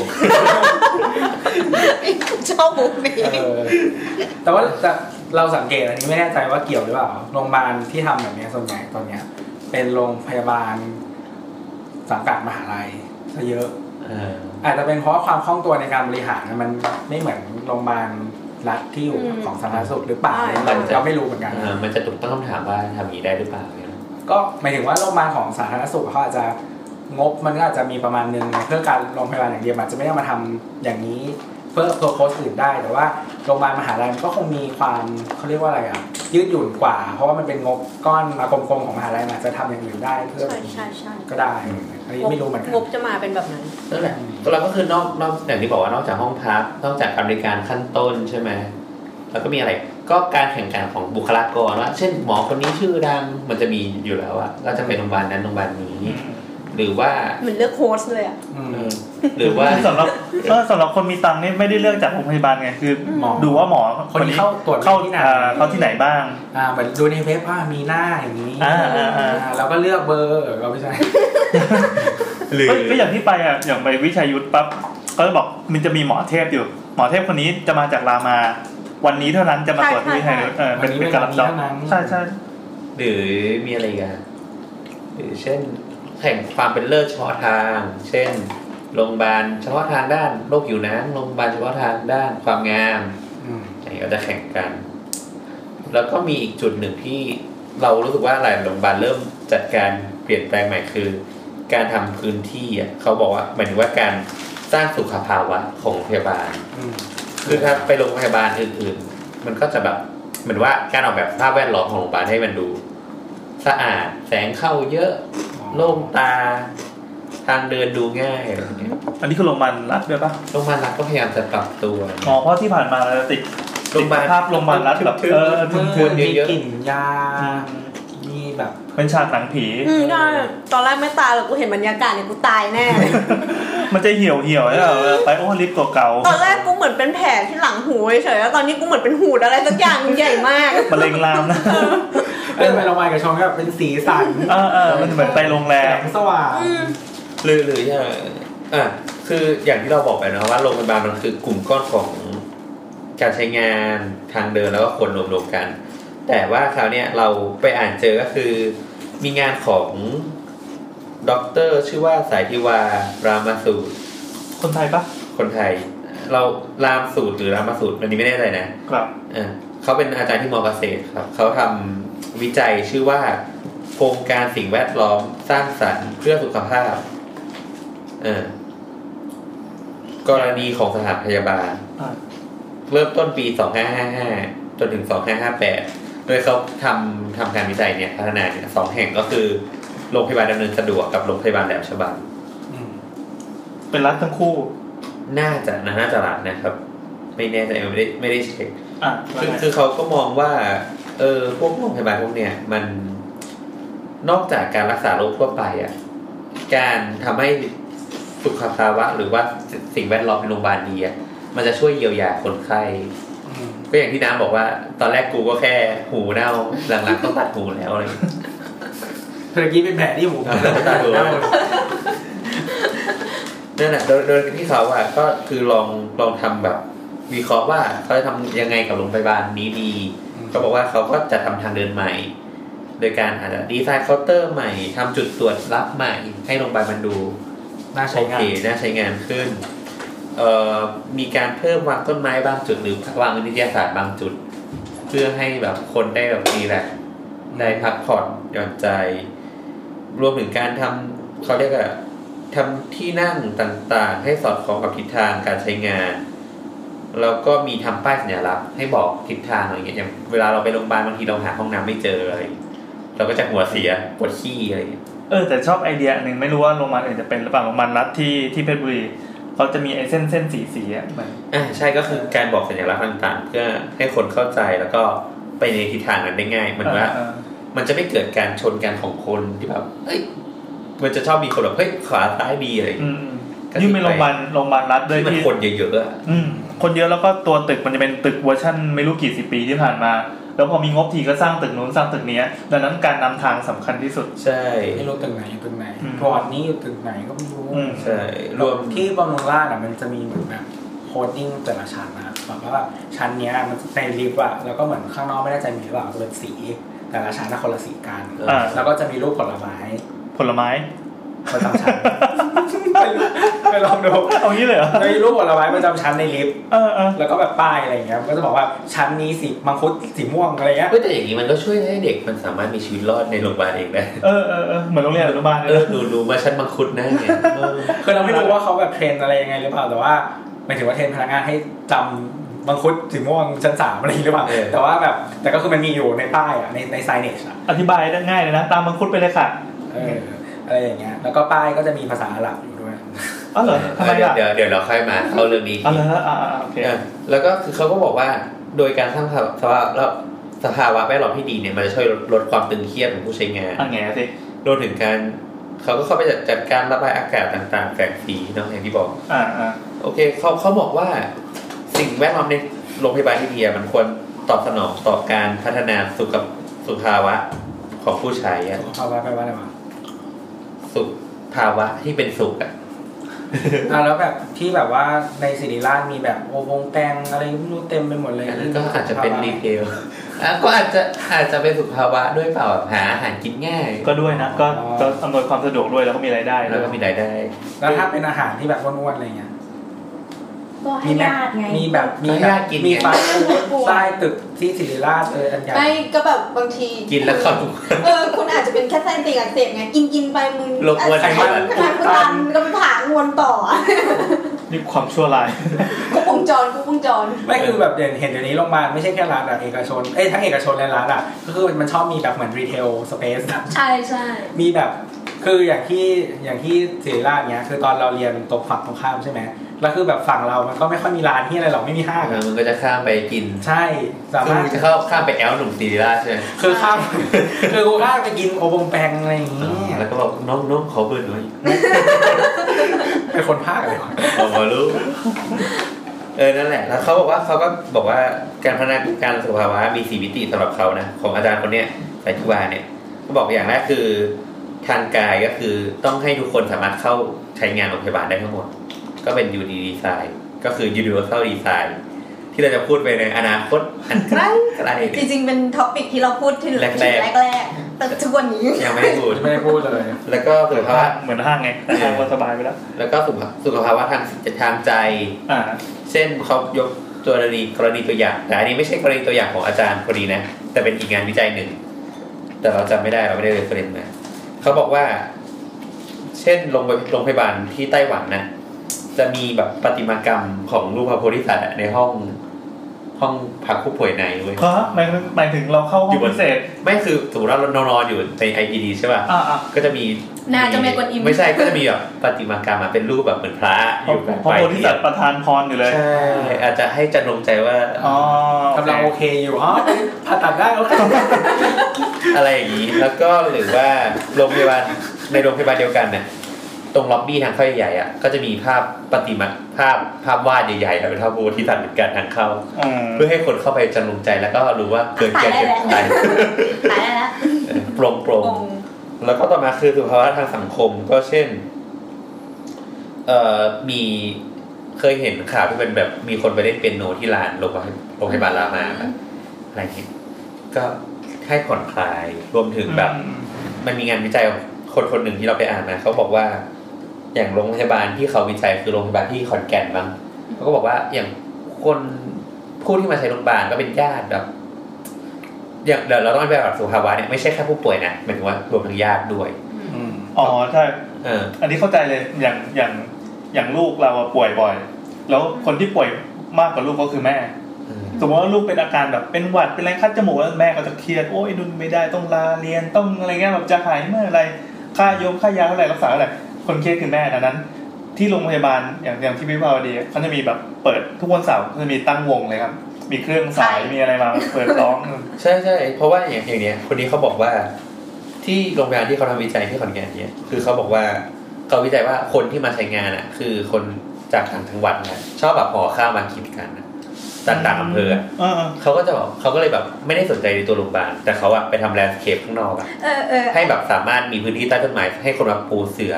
นั่งสบายๆนั่งกินข้าวกัน อันนี้ไม่รู้ว่าที่อื่นเป็นไหมแต่ที่ขอนแก่น ตอนที่เราเรียนนะเป็นเนาะคนอาจจะชอบมาปูเสือกัน ใต้ต้นไม้ ใต้ต้นไม้คือมาปูกันข้างนอกเลยอะ แล้วก็ซื้อข้าวเหนียวหมูปิ้งอะไรมานั่งกิน คือที่โรงพยาบาลจริงๆประชานุเคราะห์ อีกแล้วเหรอ ขนาดนี้มันยังไงกันดิ ผมก็เอาเอ็กซ์เลียนส่วนตัว เออ ไม่มันจะมีมันจะมีโซนเหมือนแบบเขาเรียกว่าอะไรอ่ะ อาคารที่เหมือนเข้าไปตอนแรกเหมือนอาคารที่แบบเราเดินเข้าก่อนอ่ะ เออ หรือว่าแบบอยู่ข้างหน้าโรงพยาบาลอะไรเงี้ย ก็จะมีแบบลานที่เมื่อก่อนมันเป็นที่จอดรถมา อ่าๆใช่ใช่ แล้วมัน อ๋อ ก็จะมีแบบมีต้นมงต้นไม้แล้วก็มีสนามหญ้าเล็กๆกันบางทีก็คนก็จะมานั่งหรือว่าบางทีแบบ ไม่มีที่ไม่มีอะไรหรอกมึงปูเสือตรงนี้แหละรอรอรอแบบญาติรักษาอยู่ ก็ อะไร จะรู้ เงี้ ว่าย มันโอเคเพราะเขาไป แล้วมันก็มีศาลามีอะไรอย่างเงี้ยบางทีก็แบบคนก็ไปนั่งแบบเยอะๆนั่งนั่ง มันก็มันก็เป็นการช่วยสุขภาวะทางสังคมเนาะให้คนที่แบบเข้าไปอยู่ตรงนั้น แล้วก็สุดท้ายเขาบอกว่าเป็นสุขสุขภาวะทางปัญญาเนี่ย ซึ่งเราไม่เข้าใจเว้ยตัวอย่างที่เขายกมาเราก็รู้สึกว่ามันใกล้เคียงกับสุขภาวะทางใจ เราก็เลยไม่รู้ไม่รู้จะยกตัวอย่างยังไง เออประมาณนั้น มันก็อธิบายที่เขายกตัวอย่างมาสิ ไม่ไม่คือพอกูอ่านแล้วกูมันยกตัวอย่างมา มันบอกทำให้คนที่ไปได้เกิดปัญญาอะไรวะ ไม่เหมือนแบบโรงพยาบาลรัฐปะที่ตามประตูห้องน้ำมันจะมีแบบสอนอะไร เออ สัก เอ อ อย่างเออเขาเขาก็พูดถึง อย่างนั้นเลยเหรอ ใช่ใช่เขาก็บอกว่ามันมันเขาพูด อ๋อ ถึง เข้าใจละ เข้าใจละ เขาพูดถึงเรื่องแบบศิลธรรมพุทธศาสนาอะไรไม่รู้อะเราก็ แต่เราเราไม่ออกว่าแบบล้างมือรักษาโรคเจ็ดขั้นตอนเนี่ยแปะไว้ตามลิฟต์ เออจะบอกว่าอะไรอ่ะในในเด็กอายุไม่เกินเท่าไหร่อ่ะอนุบาลอ่ะ เออ การล้างมือที่ถูกวิธีอ่ะจะทำให้เจ็บป่วยน้อยลงถึง 90%เพ เออ ราะว่ามันจะไม่ติดหวัดกัน ไม่ติดตาแดงไม่ติดอะไร ที่ทำอย่างนี้อย่างนี้อย่างนี้ ใช่คือ เขาล้างมือถูกวิธีมาตลอด ล้างมืที่ถูกต้องมันต้องล้างซอกนิ้วอะไรล้างหลังมือแล้วก็ล้างข้อมือด้วยอะไรอย่างเงี้ย เจ็ดวิธีเจ็ดขั้นตอนเนี่ย การผลิตลดโอกาสการติดเชื้อ HIV ได้ 40% เหรอโอ้โห อะไรเออนั่นแหละ ก็ประมาณนี้ก็คือ นี่นี่คือติดไปตามลิฟต์เล อ๋ ย อ นะ รู้แล้วว่ามีปัญญาแล้วมันจะแบบมันจะดีต่อสภาวะทางใจยังไง ทำไมครับ อย่างบางกรณีอ่ะมันจะไม่แพนิคเลยอย่างเช่น คือเราเคยเป็น H5N1 ใช่ป่ะ อ่า แล้วคือเป็นตอนช่วงที่มันฮิตฮิตๆอ่ะทุกคนก็จะรู้สึกว่าเหมือนแบบ เป็น คนจะรู้สึกว่า ไม่ แบบ เป็น เฮ้ยแบบมันเป็นตัวนี้หรออะไรอย่างเงี้ย เออเออ หมูหรือนกสักอย่างอ่ะแล้วคนก็จะแพนิคเนกอะปะซึ่งแบบเหมือนแบบรู้สึกว่าแบบมึงตายแน่หรืออะไรเงี้ยหรือว่าหรือกูติดแล้วกูตาย เอ แน่ อเวลา อะไร อ่าน เงี้ย ข่าวเนี่ยอ่านข่าวเฮ้ยมีคนตายที่ประเทศนี้กี่คน เออ กี่คน แต่ เนี่ ว่าย จริง ๆ คือถ้าสมมติว่าคุณไม่ได้เป็นอะไรกับปอดเรื้อรัง หรือว่าคุณไม่ได้แก่อะมันก็ เออ รีคัฟเวอร์ตัวเองได้ เอาเนี่ย มันมันก็คือหวัด หวัดชนิดหนึ่งแค่นั้นเองอะไรเงี้ย เออ เพียงแต่ว่าเออปอดมันแห้งจริง แล้วก็ไข้มันไม่ลดเองแต่ว่าถ้าถึงมือหมอมันก็ปลอดภัยไงเอออย่างอย่างคือแบบเราอะรู้ว่าเราเป็นเพราะว่าหนึ่งไข้มันไม่ลดก็คือตามตามที่แบบที่อ่านจากข่าวที่แพนิค อ่า กัน อ่า อะ อ เอย่างออย่างอย่างอย่าง H ไปอะไร H ไปวันเนี่ยก็คือต้องอยู่ในในกระถีบ เออ เออสส่วนอีกข้อหนึ่งก็คืออาจารย์เราอ่ะเขาป่วยหลายวัน แล้วเขาอะไปตรวจแต่ผลยังไม่ออก แล้วเขาเห็นว่าใกล้สอบแล้วเขาก็เลยมาสอนทั้งที่อย่างนั้นอ่ะเออจนเขาว่าเพิ่งรู้ว่าอ๋อเป็นนะ แล้วก็เลยค่อยลาหยุดไป เออ แต่เด็กก็ติดไปละ อ่า ในในเสกก็ติดไปสองคนก็คือเรา โอ้ เพื่อนอีกคนนึง อ้าว เออ นี่คือนั่งหน้าสุด เออเหมือนไป โอ้นั่งหน้าด้วย เด็กนั่งหน้า เด็กเรียน เด็ นะ กเรียน คะเออนั่นแหละ แล้วก็เราก็เหมือนแบบพอพอเหมือนแบบมันมีปัจจัยไงว่าเออเรารู้ว่าคนใกล้ตัวเป็นอะไรเงี้ยแล้วเราก็ แต่ รู้ ขึ้ สึ น ก เงิน ว่า ไป เออ ใช่ ใส่ เรา ก็ รู้สึ ใส่ กซว่าอง เออ เอาวางบนผ้า ไข้เราก็ไม่ลดอะไรอย่างเงี้ย เออ อ่า แล้วก็ไปหาหมอ ก็ได้ยามายาเป็นตลับ เหมือน เหมือนคล้ายๆลูกปืนอ่ะ อ๋อ เหมือนเปิด แล้วก็พอ มันก็จะมีแผงยาใส่เข้าไปเป็นช่องช่องอย่างเงี้ย เออ แล้วก็พอกดปุ๊บ มัน มันก็จะมีเหมือนเข็มมาที่แทงทะลุฟอยล์ใน ในโม่นั้นน่ะนึกออกปะ เออ ใน ก็ดู รู ด อะเออ แล้วก็ดูด ฮะ สูดเป็นผงเข้ามาอย่างเงี้ยอืม เออ แล้วก็จะหวานหวานที่ค จริง อ ว่ะ แล้วก็ เพ ล ราะ ง ว่า ไป มัน ป ติ อ ด ด เชื้อที่ปอดไง เออ แล้วพอเราเปิดตลับใหม่ใช่ปะไอ้ตลับนั้นนะก็จะหมุนเหมือนเป็นโม่เป็นแม็กใหม่อ่ะ แล้วพอเรากดลองปุ๊บมันก็เจาะรูไว้แหละ ก็เตรียมดูดครั้งต่อไป เพื่อนนึกว่าแนน ดุดไม่ว่าอะไร โอ้ ดูดไอซ์เหรอ อะไร เอ อ่ะ อแต่ว่าคือมันเป็นความแห้งแบบกิน แล้วต้อง น้ำ ซีดเปล่า กินน้ำเป็น ทำหน้าฟิ ลิ น ตรก็แบบไม่หายอ่ะคือเรารู้จริงๆว่าปอดแห้งคือแบบเลิก อ๋อ เรื่องบุหรี่เนี่ยแบบเลิกพูดไม่ได้เลยแบบ แค่แบบหายใจเข้าทางปากก็จะไอตลอดเวลาแล้วอะไรอย่างเงี้ย อืม อืม อืม โบเคยเป็นไข้เลือดออกไง เออใช่ ปีสาม นี่นแหละ อย่างที่บอกนะเสียเงินไปหลายหมื่นเหมือนกัน แต่ว่าตอนนั้นน่ะน่างงมากเลยมันเป็น housemate กันนะแล้วเป็นไปสามคนน่ะ โอ้โห เออในในบ้านมีห้าคน นี่คือกูรอดชีวิต แล้วทำไม วัคซีนแล้วนะ ต้องขังตัวเองอยู่ในห้องบ้าง ไม่ได้ขังปล่อย ข้างนอกมีแต่ซอมบี้ ก็ก็มีตอนนั้นที่ติดอะก็คือมีโบชอะแล้วก็มีแฟนเก่าน้ำ เออ ที่ติดเลย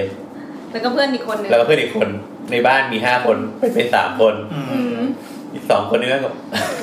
อีกสามคนมันต้องไปอยู่เขตกักกันโรคอะ เออ เอ้ยแต่ตอนเราเป็น H5N1 อะที่เราบอกว่าเราเป็นพร้อมเพื่อนอีกคนนึงใช่ป่ะในเซกอะเออแต่ว่าหมอไม่เหมือนกันเลยอะเหมือนของเขาว่าเจาะเลือดไปตรวจมั้ง แต่ว่าของเราอะแค่เอาคัตเติ้ลบัตอะมาสวอปในปากอะ อืม เออ ก็วิธีตรวจก็ไม่เหมือนกันแหละ คัดหลังตรงเนี้ย อืมแล้วก็ของเราอ่ะ ก็ไม่ต้องนอนโรงพยาบาลเลยแม้แต่วันเดียวก็คือเอาอียาลูกโม่เนี่ยกลับไปดูดที่บ้าน อืม แค่นั้น แล้วก็หมอก็จะบอกว่า อย่าไปปะปนกับคนอื่น คือไม่ได้กลัวเราอ่อนแอนะ แต่แบบ ถ้าคนอื่นติดอ่ะ มันไม่ดีไง พ่อพ่อแนนบอกว่าเอาไปดูที่บ้านแล้วแนนไม่ดู เออแล้วแต่ว่าเพื่อนอีกคนหนึ่งอะคือเป็นแบบเจาะเลือดแล้วก็ต้องนอนโรงพยาบาลแล้วก็มีแบบสายน้ำเกลือห้อยอะไรอย่างเงี้ย คือเขามาสอบไม่ได้อะแต่เราอะใส่มาคาดปากมาสอบ แล้วแบบแสดงอาการเท่ากันไหมเหมือนกันไหม แสดงอาการเราว่ามันเหมือนเหมือนกันอะเหมือนแบบไอมีไข้อะไรอย่างเงี้ยเออแต่ที่ที่ไม่เหมือนกันอะเขาอาจจะหนักเพราะว่าเราไม่รู้ว่าเขามีปอดชื้นบ้างเพราะเขาว่าตากฝนก่อนกลับบ้าน อืม วันที่ติดมาพร้อมกันเพราะว่าโรคเนี้ยมันกระทบปอดไงเขาบอกว่าคือถ้ารักษาช้าอะแล้วไอตัวไวรัสอะมันจะทำให้ปอดเป็นอะไรสักอย่างหนึ่งอะแล้วมันจะเป็นแผลเป็นอะแม้ว่าจะหายจากโรคอะปอดคุณก็จะวีกไปแล้วไง อืม อืมพอพอแก่แล้วอะก็เลยอันตรายถ้าติดตัวเนี้ย อืม อี เมื่อไหร่ เป็นไวรัสด้วยอ่ะ เป็นแล้วมันไม่เป็นซ้ำโวย แต่เรายังไม่เคยเป็นเลยอะอาจจะมีสิทธิ์รับได้นะเนี่ย มันก็ไม่เคยเป็นอิสวีสังก็ยังไม่เคยเป็น เอ เล อ ย นี่ก็ไม่เคยเป็นเหมือนกัน โอ้ยเป็นตอนแก่นี่ เฮ้ยอีสุกอีสานเราเป็ ฉี น ด ส วั อ คซีนงรอบ นี่ เนี่ย ฉีดวัคซีนหมอ ทำไมอ่ะ เป็นได้ด้วยเหรอสองรอบ เออเขาบอกไม่มีภูมิ อ๋อ ไม่เพราะว่าอีสุกอีสานอะถ้าเคยเป็นเราครั้งหนึ่งมันจะมีภูมิใช่ปะหลังจากนั้นถ้าติดอีสุกอีสานมาใหม่อะจะกลายเป็นงูสวัสด์ อืม อืม เพราะฉะนั้นถ้าไม่เคยเป็นอีสุกอีสานก็จะเป็นงูสวัสด์ไม่ได้ อ๋อ เออเพราะว่างูสวัสด์คืออีสุกอีสานที่อีโวแล้ว อืม เป็นล้านสองล้านสอง เออ อ่า ผ่านยิมมาก็ดี โอเคนั่นแหละก็อยากกลับเข้าเรื่อง ดูเป็นแผนกหนึ่งเขาเรื่อง เราก็เอออย่างที่บอก นี่เหลือกี่แผ่นนะ หมดแล้วหมดแล้วเดี๋ยวเรา โอค สลับเล่น สลับเลยก็เออทั้งห จะ ม ลอ ด งหันหลังครับ โอเคทั้งหมดทั้งมวลอ่ะแล้วก็พัฒนาแบบว่าโรงพยาบาลมันก็เริ่มพัฒนาส่วนต่างๆเนาะเพื่อเพิ่มมูลค่าหรือว่าเพิ่มการบริการให้มันดีขึ้น อ่า ทั้งในเอกชนแล้วก็ของรัฐโอเคมันอาจจะมีความต่างกันบ้างตามกำลังทรัพย์ที่มีรวมถึงรายได้ของรัฐก็แล้วแต่นั่นแหละ จนจนถึงแบบตอนเนี้ยมันก็พัฒนามาจนถึงแบบกรณีศึกษาที่เราน่าสนใจอ่ะเราว่านอกจากมันที่เรารู้จักกันแบบพระมงกุฎอะไรอย่างเงี้ยหรือว่าพระมงกุฎรามาราชวิถีจุฬาเนี่ยที่เรารู้จักกันเนี่ย มันยังมีล่าสุดที่มันมีข่าว ที่โรงพยาบาลอะไรนะไอเครืออะไร B BDMS B D M S ไปซื้อปากในเลิศ ชื่อ BDMS คืออะไร คือกรุงเทพดุสิตเวชการ ก็คือเขาคือเจ้าของโรงพยาบาลเครือกรุงเทพ ทำไมเขาไม่ใช่ตัวเคอะ แบงคอก Bangkok ดูสิ แบงคอกดุสิต ครับ แล้วก็เป็นเจ้าของโรงพยาบาลเครือกรุงเทพครับแล้วเขาก็มีหุ้นในอะไรวะโรงพยาบาลสมิติเวชพญาไท โอ้โห เปาโล โอ้โห บำรุงราษฎร์ เออ เอ่อ BNH อันนี้ไม่ใช่อาณาจักรจิราธิวัฒน์หรือ CP ใช่ไหม ไม่ใช่แล้วก็เป็นเจ้าของเอ่อแบงคอกแอร์เวย์ โอ้ แล้วก็ PP เพราะอะไรก็ตามที่บางกอกนี่บางกอก เออแล้วก็ PPTV PPTV ด้วย ใช่ อืม เขาเปิดไลน์แปลกเนาะ เปิดสุขภาพแล้วก็เปิดบันเทิงด้วย ถ้าเราจำไม่ผิดอ่ะเหมือนสายการบินอ่ะมันเริ่มมาจากแบบ เป็นสายการบินเล็กๆที่ขนขนคนป่วย อ๋อเหรออืมยังพอลิงก์กันได้ ชื่อเหมือนตอนตอนตอนแรกชื่อสกลอะไรสักอย่างบินในที่สกลเนี่ย อ่ะเหรอเออ แล้วก็มาแบบมาอีวอลมาเป็นบางกอกแอร์เวย์ทุกวันนี้ เออเออเออ อืมแต่ยังบางกอกบางกอกเนี่ย ลงสมุยด้วย ใช่ โอ้โห นี่เรื่องบ้านเขา เล่นมันก็อะไรวะโบน ไม่รู้ กัน ไม่ก็คือเหมือนคือเขาอ่ะก็เป็นเขาเรียกว่าอะไรอ่ะ เป็นคนที่ เป็นเป็นเครือโรงพยาบาลที่น่าจะใหญ่ที่สุดในเมืองไทยแล้วแหละสำหรับเอกชนอะไรอย่างเงี้ย อ่า มีเครือข่ายมากมายทั่วทั่วประเทศอะที่ชื่อแบบโรงพยาบาลกรุงเทพ แล้วก็ต่อด้วยชื่อสาขา อ๋อ เข้าใจละ โรงพยาบาลกรุงเทพสมุย โรงพยาบาลกรุงเทพขอนแก่น อืมๆอย่างที่ที่เพชรบุรีก็จะมีโรงพยาบาลเดิมอยู่ แล้วโรงพยาบาลกรุงเทพก็มาเทคไป แล้วก็ปรุงตัวเองใหม่ ใช่เหมือนเขาซื้อซื้อสาขาต่างจังหวัดที่แบบโรงพยาบาลโลคอลต่างจังหวัดเยอะๆแล้วก็เปลี่ยนชื่อ เชียงรายเขาซื้อ เชียง ก่อ ราน ย ใช่ไหม เชียงรายไม่ได้ซื้อเชียงรายสร้างใหม่ โอ้โห ก็เป็นโรงพยาบาลกรุงเทพเชียงรายสร้างใหม่ แต่หมายถึงว่าตลาดตลาดของเชียงรายมันวีค เฮ้ยเขาสร้างใหม่เลย ถ้าสร้างใหม่เนี่ยเขากะได้ส่วนแบ่งเยอะแล้วการลงทุน นี่ คือตลาดเชียงรายอ่ะตอนแรกอ่ะมันจะมีโรงพยาบาลเอกชนใหญ่ๆประมาณสองเจ้าคืออันหนึงเป็นเครือเกษมราษฎร์ เกษมราช เออชื่อเกษมราชสีบุรินทร์แล้วก็ Overbrook อีกอันอีกอันหนึ่งก็คือเป็นโลคอลเลยก็คือเป็นแบบชื่อโอเวอร์บรูคอันนี้แต่ว่าเป็นอันนี้เขาเป็นเครือกับแบบสภาคิดจักรอะไรประมาณเนี้ยเออแล้วก็เหมือนอันนี้กรุงเทพก็น่าจะเป็นเจ้าใหญ่เจ้าที่สามที่เป็นเอกชนที่เข้ามาในเชียงราย แต่ว่าโรงพยาบาลหลักของเชียงรายมันเป็นโรงพยาบาลขนาดใหญ่อยู่แล้วไอ้เชียงรายประชานุเคราะห์เป็นโรงพยาบาลศูนย์อยู่แล้ว โอ้ คือเป็นตาตาตี ตะติยภูมิ เออ ตาตีอะพู คือที่แล้วก็ ที่โรงพยาบาลเชียงรายประชานุเคราะห์มันเป็นมันเหมือนมีแบบเขาเรียกว่าอะไรอ่ะเป็นที่เรียนของนักศึกษาแพทย์ด้วยอะไรเงี้ยเพราะมันโรงพยาบาลใหญ่อยู่แล้วเออประมาณนั้น นั่นแหละกลับกลับมาก็คือไอ้ที่บอกว่า ทางในเลิศมันทำอะไร หนังสือเอ้ยนักศึกษาแพทย์จากไหน เออเมื่อก่อนเนี่ยรู้สึกว่าจะเป็นโรงเอ่อมหาลัยนเรศวร อ่า แต่ว่าตอนนี้รู้สึกจะเปลี่ยนมาเป็นมอชอละส่วนแม่ฟ้าหลวงเรียนที่สุโขทัยมั้ง แม่บ้านบอกว่ามีโรงพยาบาลของตัวเองนี่ ใช่แต่ว่าเคสมันยังไม่เยอะมันต้องให้ไปเรียนที่อื่นก่อน อืมอืมอืม เหมือนโรงพยาบาลมันเพิ่งเปิดไงก็ต้องแบบให้นักศึกษาแพทย์แบบมันต้องไปเรียนที่โรงพยาบาลใหญ่นิดนึงเพราะว่าไม่งั้นมันไม่ได้เคสเยอะๆอะไรอย่างเงี้ย อ๋อเดี๋ยวขอนอกเรื่องหน่อยคืออย่างโรงพยาบาลแม่ฟ้าหลวงอ่ะเคยฟัง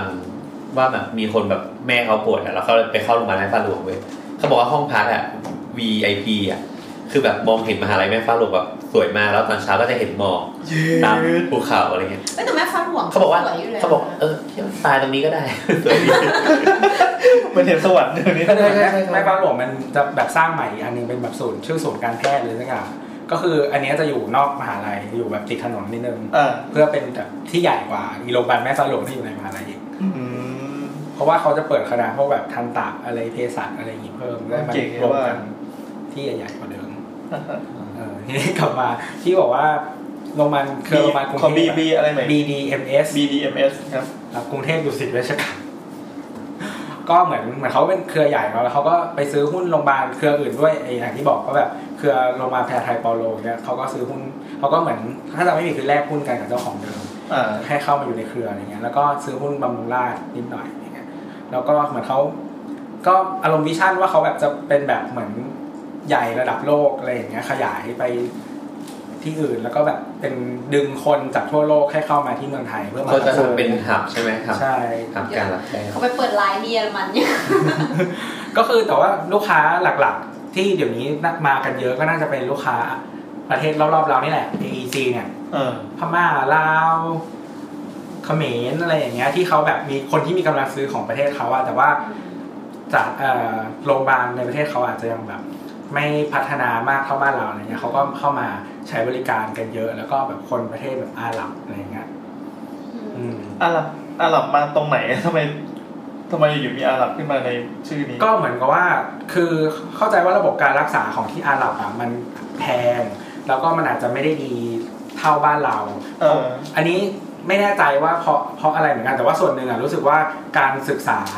เกี่ยวกับการแพทย์อะในประเทศมุสลิมอ่ะบางทีมันมันติดปัญหาหลาย ๆ อย่าง อย่างเช่น อืม แบบเรื่องการจัดการศพอะไรเงี้ยทำให้เขามี อ่า มีพวกอาจารย์ใหญ่อะน้อยมาก ใช่ อ๋อ ใช่ใช่ เข้าใจละ อืมเพราะว่าเหมือนแบบปกติแล้วความเชื่อเขาก็คือเสียชีวิตปุ๊บเขาต้องฝังเลยอะไรอย่างเงี้ย ก่อนพระอาทิตย์ตกอะไรอย่างงี้มั้ง ใช่ ยี่สิบ ใช่ สี่ชั่วโมง อะไรอย่างเงี้ย คือเราเราไม่แน่ใจเรื่องศาสนามากแต่ว่า อ่า แต่ว่ามันมีผลกับการศึกษาเรื่องการแพทย์พอสมควรอะไร อ๋อ อย่างเงี้ย แล้วก็ไม่มีศพเก็บไว้ดู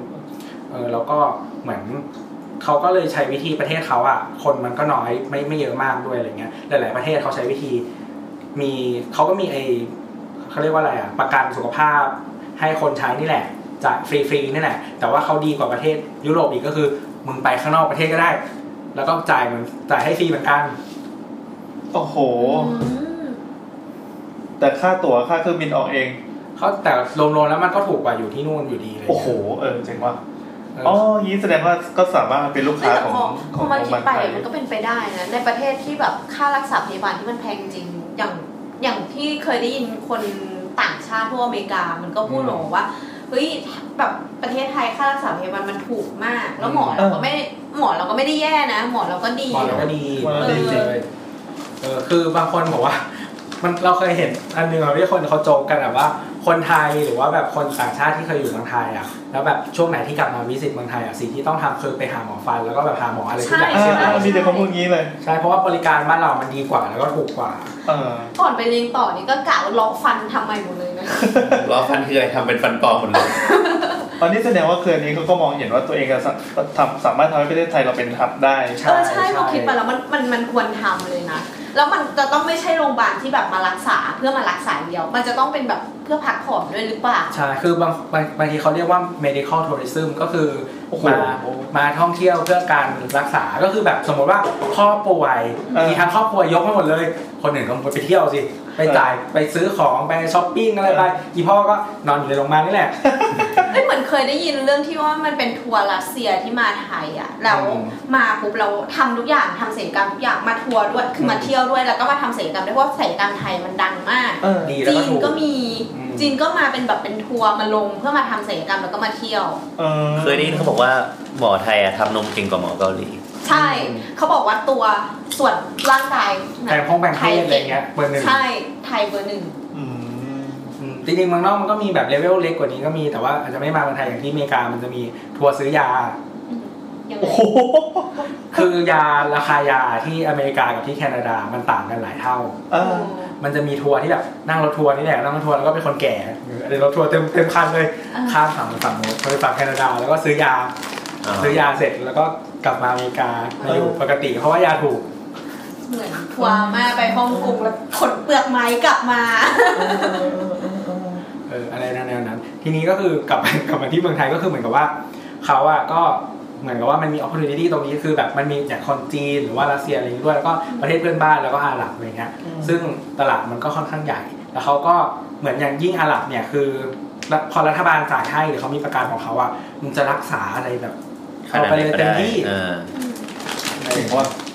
ร วยจนไม่รู้ทำยังไงอะ เฮ้ยแต่จริงๆผมคิดแล้วมันแบบเฮ้ยมันเป็นช่องเลยนะ ใครทำเร็วแม่งได้นะอันเนื้อ ก็คืออย่างที่บอกว่าแบบถ้าถ้าใครไปเดินที่บางลงลาดอ่ะ ป้ายอ่ะคือนอกจากภาษาไทยภาษาอังกฤษแล้วมันจะมีภาษาอาหรับด้วย อืม อืมใช่ เออก็คือ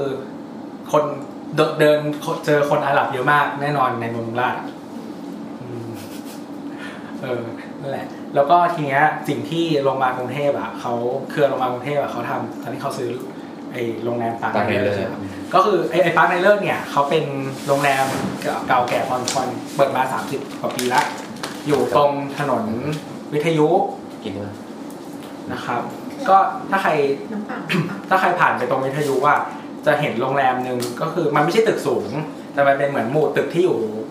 ในสวนอ่ะ อื้อหือ เออคือโรงแรมเหมือนชื่อมันบอกว่าแบบปาร์คไนเลิศอ่ะก็คือเหมือน ส่วนของไนเลิศ เออสวนของไนเลิศ โถจะเล่นมุกคนเกาหลี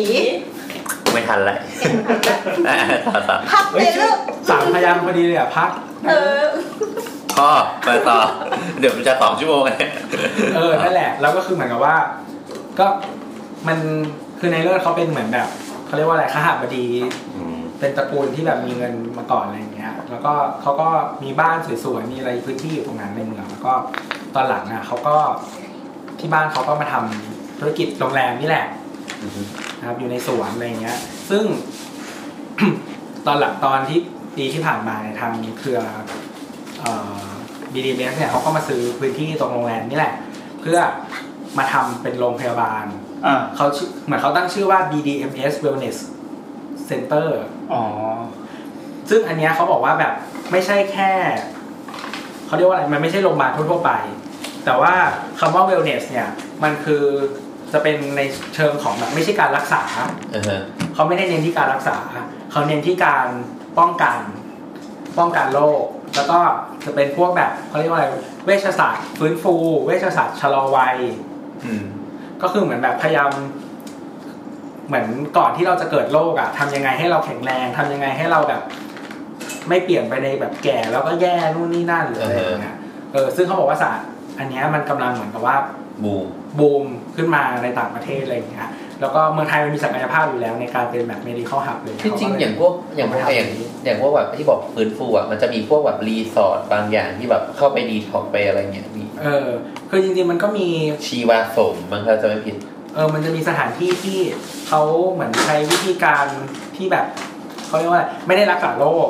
แต่ว่าทำยังไงให้เหมือนร่างกายมันแข็งแรงขึ้นก่อนที่เราจะเป็นโรคเพื่อที่เราจะได้ไม่ต้องเป็น ซึ่งคนที่คิดอะไรแบบนี้ได้ต้องมีตังค์ ใช่ เพราะว่าคนที่ไม่มีเงินอ่ะ มันจะอ้าวก็กูยังไม่มีตังค์จะแดกข้าวเลยมันจะไปคิดว่าแบบป้องกันโรคอะไร ก็คือมันถ้าเป็นในแง่การตลาดมันคืออยู่ตลาดบนเลยใช่ป่ะ ใช่บนมากเลยนึกภาพว่าต้องเป็นระดับห้องเต้เท่านั้นที่ที่คิดเรื่องการเป็นอายุวัฒนะของตัวเองอ่ะ ใช่มากินตังค์ถังเช่ามีเมียพันคน อ่า อืม คน ชอบคำนั้นจัง กินตังค์ถังเช่า เออแล้วก็ เดี๋ยวมีเมียไม่ครบกับทุกคนไง เดี๋ยวไม่มีทายาท เออ ต่อต่อกลับมาฟังเลยเรื่องอ่าเราพอดีดีเอ็มทำใจต่อ ก็คือเหมือนเราคิดว่าอันเนี้ยมั เรา น ก็ทำเวลเนสนี่ใช่ไหม ใช่ มันจะต่างจากสโคปโรงพยาบาลปกติด้วยเพราะว่าที่ที่เขาเลือกอะโลเคชันแล้วก็คือเขาอะใช้ตึกเดิมที่เป็นโรงแรม ซึ่งถ้าใครเคยไปอะมันจะเหมือนแบบโรงแรมที่อยู่ในสวน เออ แล้วก็มันจะแบบเหมือนมันจะมีฟีเจอร์ของสวนอะเข้ามาผสมกับกับอาคารเยอะมา อิน ก ฟามันครบใช่ไหมเขาเรียกว่าอินฟานี่อะไรวะโครงสร้างพื้นฐานของ คือโครงสร้างมันครบใกล้เคียงกับโรงแรมอยู่แล้ว เพราะว่ามันมีห้องพักอยู่แล้วไง ซึ่งมันก็คือโรงแรม ใช่ มันก็แค่ มันก็คือมันก็เป็นโรงแรมอยู่แล้ อ่าว เพราะโรงแรมทุกประการ อันนี้มันก็คือแบบเปลี่ยนเป็นโรงแรมที่เติมหมอลงไปหน่อย เพิ่มฟีเจอร์นิดนึง ใช่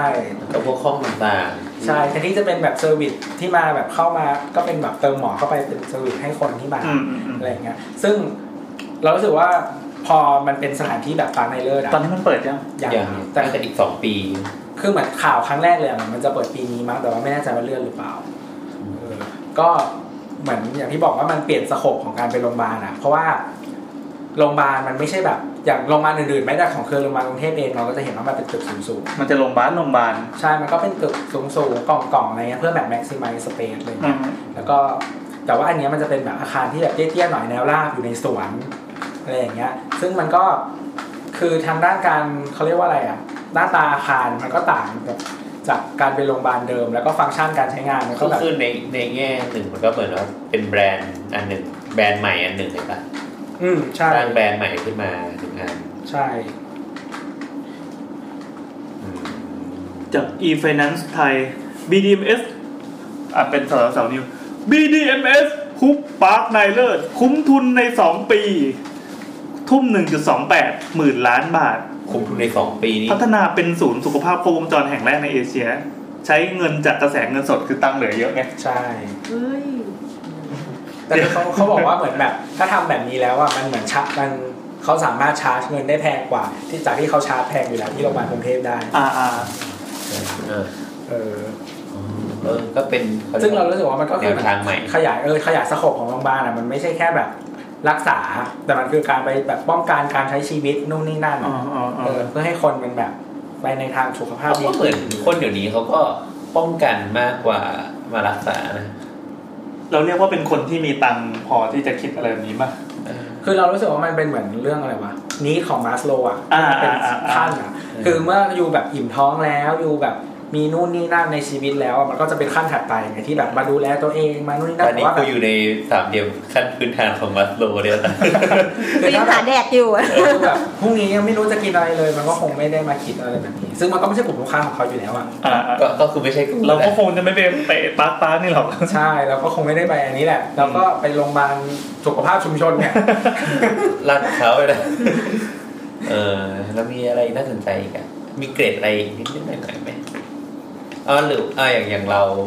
เราเราเกรดอีกนิดหน่อยแล้วกันอะไรเลิกจบยังจบ จบแล้วจบ ไปแล้วอ่าที่ เกรดนิดหน่อยจะเล่าว่าตอนที่เราทำงานอะเราไปเนี่ยอะไรซีดีราชมหาการุณ ศิริราชปิยามหาราชกัน เออนั่นแหละ ยาวจัดเฮ้ยแต่แต่เขาสวยจริงโลโก้โลโก้แล้วอย่างสวยหมด ใช่สวยสวยก็จริงๆไอ้ตึกสีราชปิยมหาการุณเนี่ยคุณถูกอ่ะ ปิยามหาราชกัน ปิยมหาการุณเนี่ยเออ โดนฟ้องแน่พูดชื่อไม่ถูก นั่นแหละมันก็มีหลาย ๆ ส่วนที่น่าสนใจเว้ยคืออย่างเราไปมันจะมีส่วนของมีสปาเนี่ยนะมีนวดแผนไทยอะไรเงี้ยมีแล้วมีแพทย์แผนไทย รวมถึงถ้าเกิดขึ้นไปชั้นแบบ ชั้นน่าจะชั้นเจ็ดมั้งจะมีชั้นที่เป็นเอ่อแพทย์แผนไทยอ่ะแล้วออกไปจะมีสวนสวย อืม ๆแล้วก็มีห้องแบบเป็นห้องสปาเป็นห้องสปาคู่อะไรเงี้ย อืม สี่พันห้าร้อยบาทต่อคู่มัน ไม่แพงนะ ก็ไม่แพงนะเออก็จะเป็นหมอดีๆอะหมอนวดที่แบบถูกตามหลักลักษณะ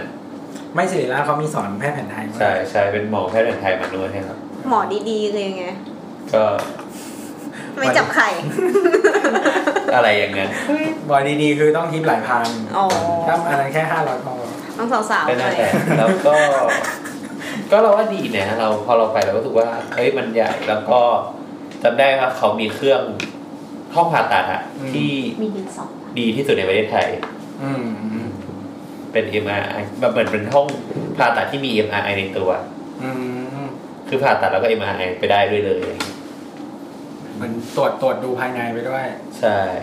อะไรอย่างเงี้ยก็ก็น่าสนใจดีอันเนี้ยแล้วก็พวกแบบห้องเด็กอะไรเงี้ยเอออย่างอย่างห้องเด็กมันจะมีเกรดนิดนึงคือพวกห้องเด็กเนี่ยจะแทบไม่มีขอบมีมุมเลยอะ อ่า พวกเสาอะไรเงี้ยจะต้องบุกบุก ใช้ ว แมทบุก เทียล อะไร นิ่ เงี้ ม ยทุกอย่างจะต้องนิ่ม อืม กันเด็กคลั่งไง เอ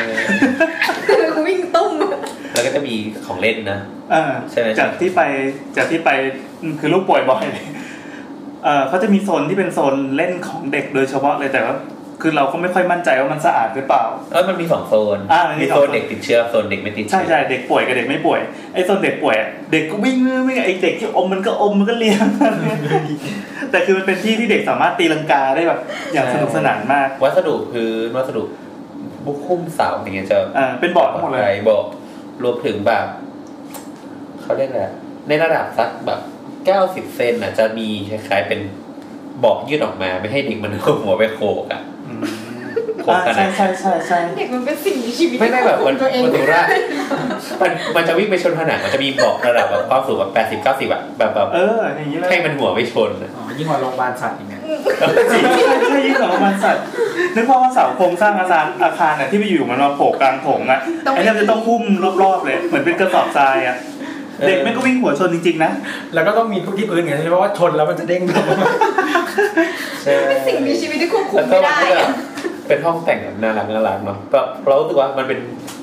โซนเดียวที่มันตีมมันหลุดจากโรงพยาบาล คือคือเราเคยผ่านไม่ได้ไม่ได้เข้าไปในโรงพยาบาลนะแต่ว่าแบบไอสถาบันสุขภาพเด็กแห่งชาติมหาราชินีเมื่อเมื่อก่อนเขาเรียกโรงพยาบาลเด็กนะ อืม ตรงอนุสาวรีย์อะมันแบบ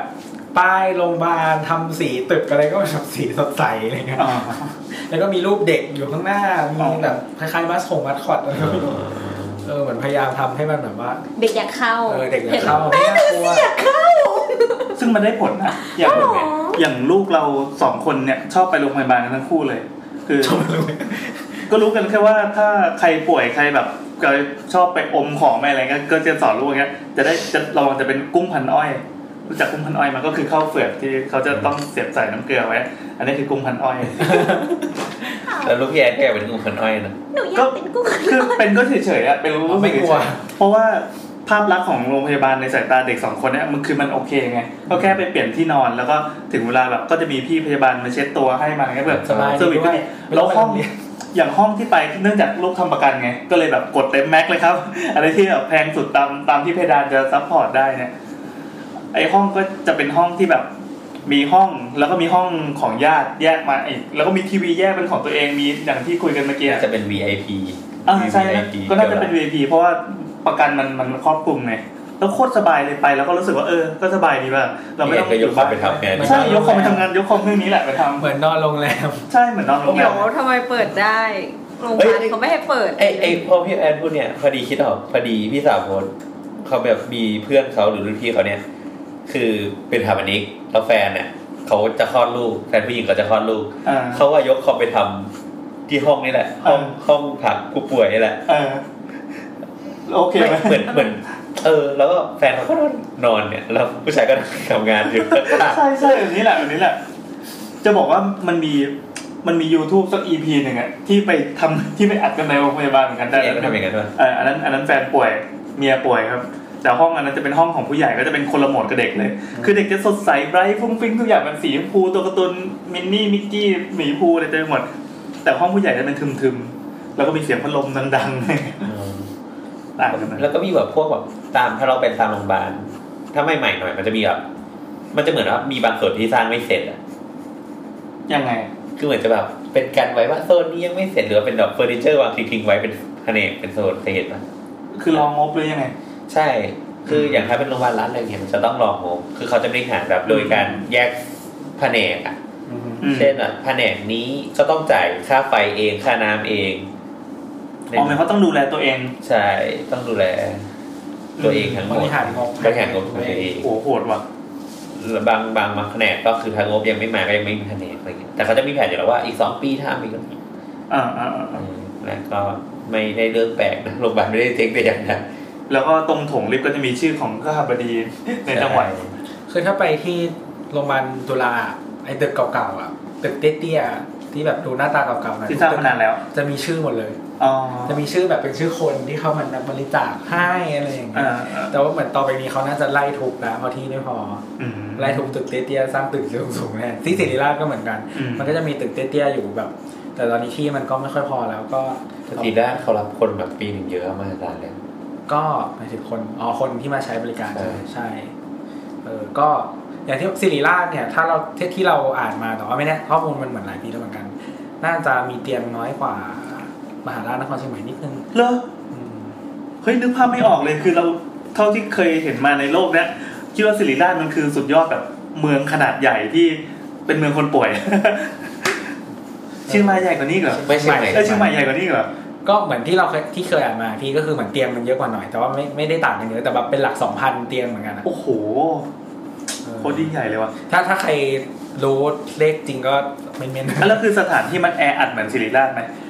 ชื่อใหม่ไม่ได้แอร์เลยปะ ไม่ไม่เคยเข้าไปใช้บริการแต่เคยผ่าน แต่คิดว่าที่ อ่า เชียงใหม่น่าจะมีที่ให้เยอะกว่าเพียงแต่ว่าที่เชียงใหม่มันจะติดนิดนึงตรงที่มันสร้างตึกสูงไม่ได้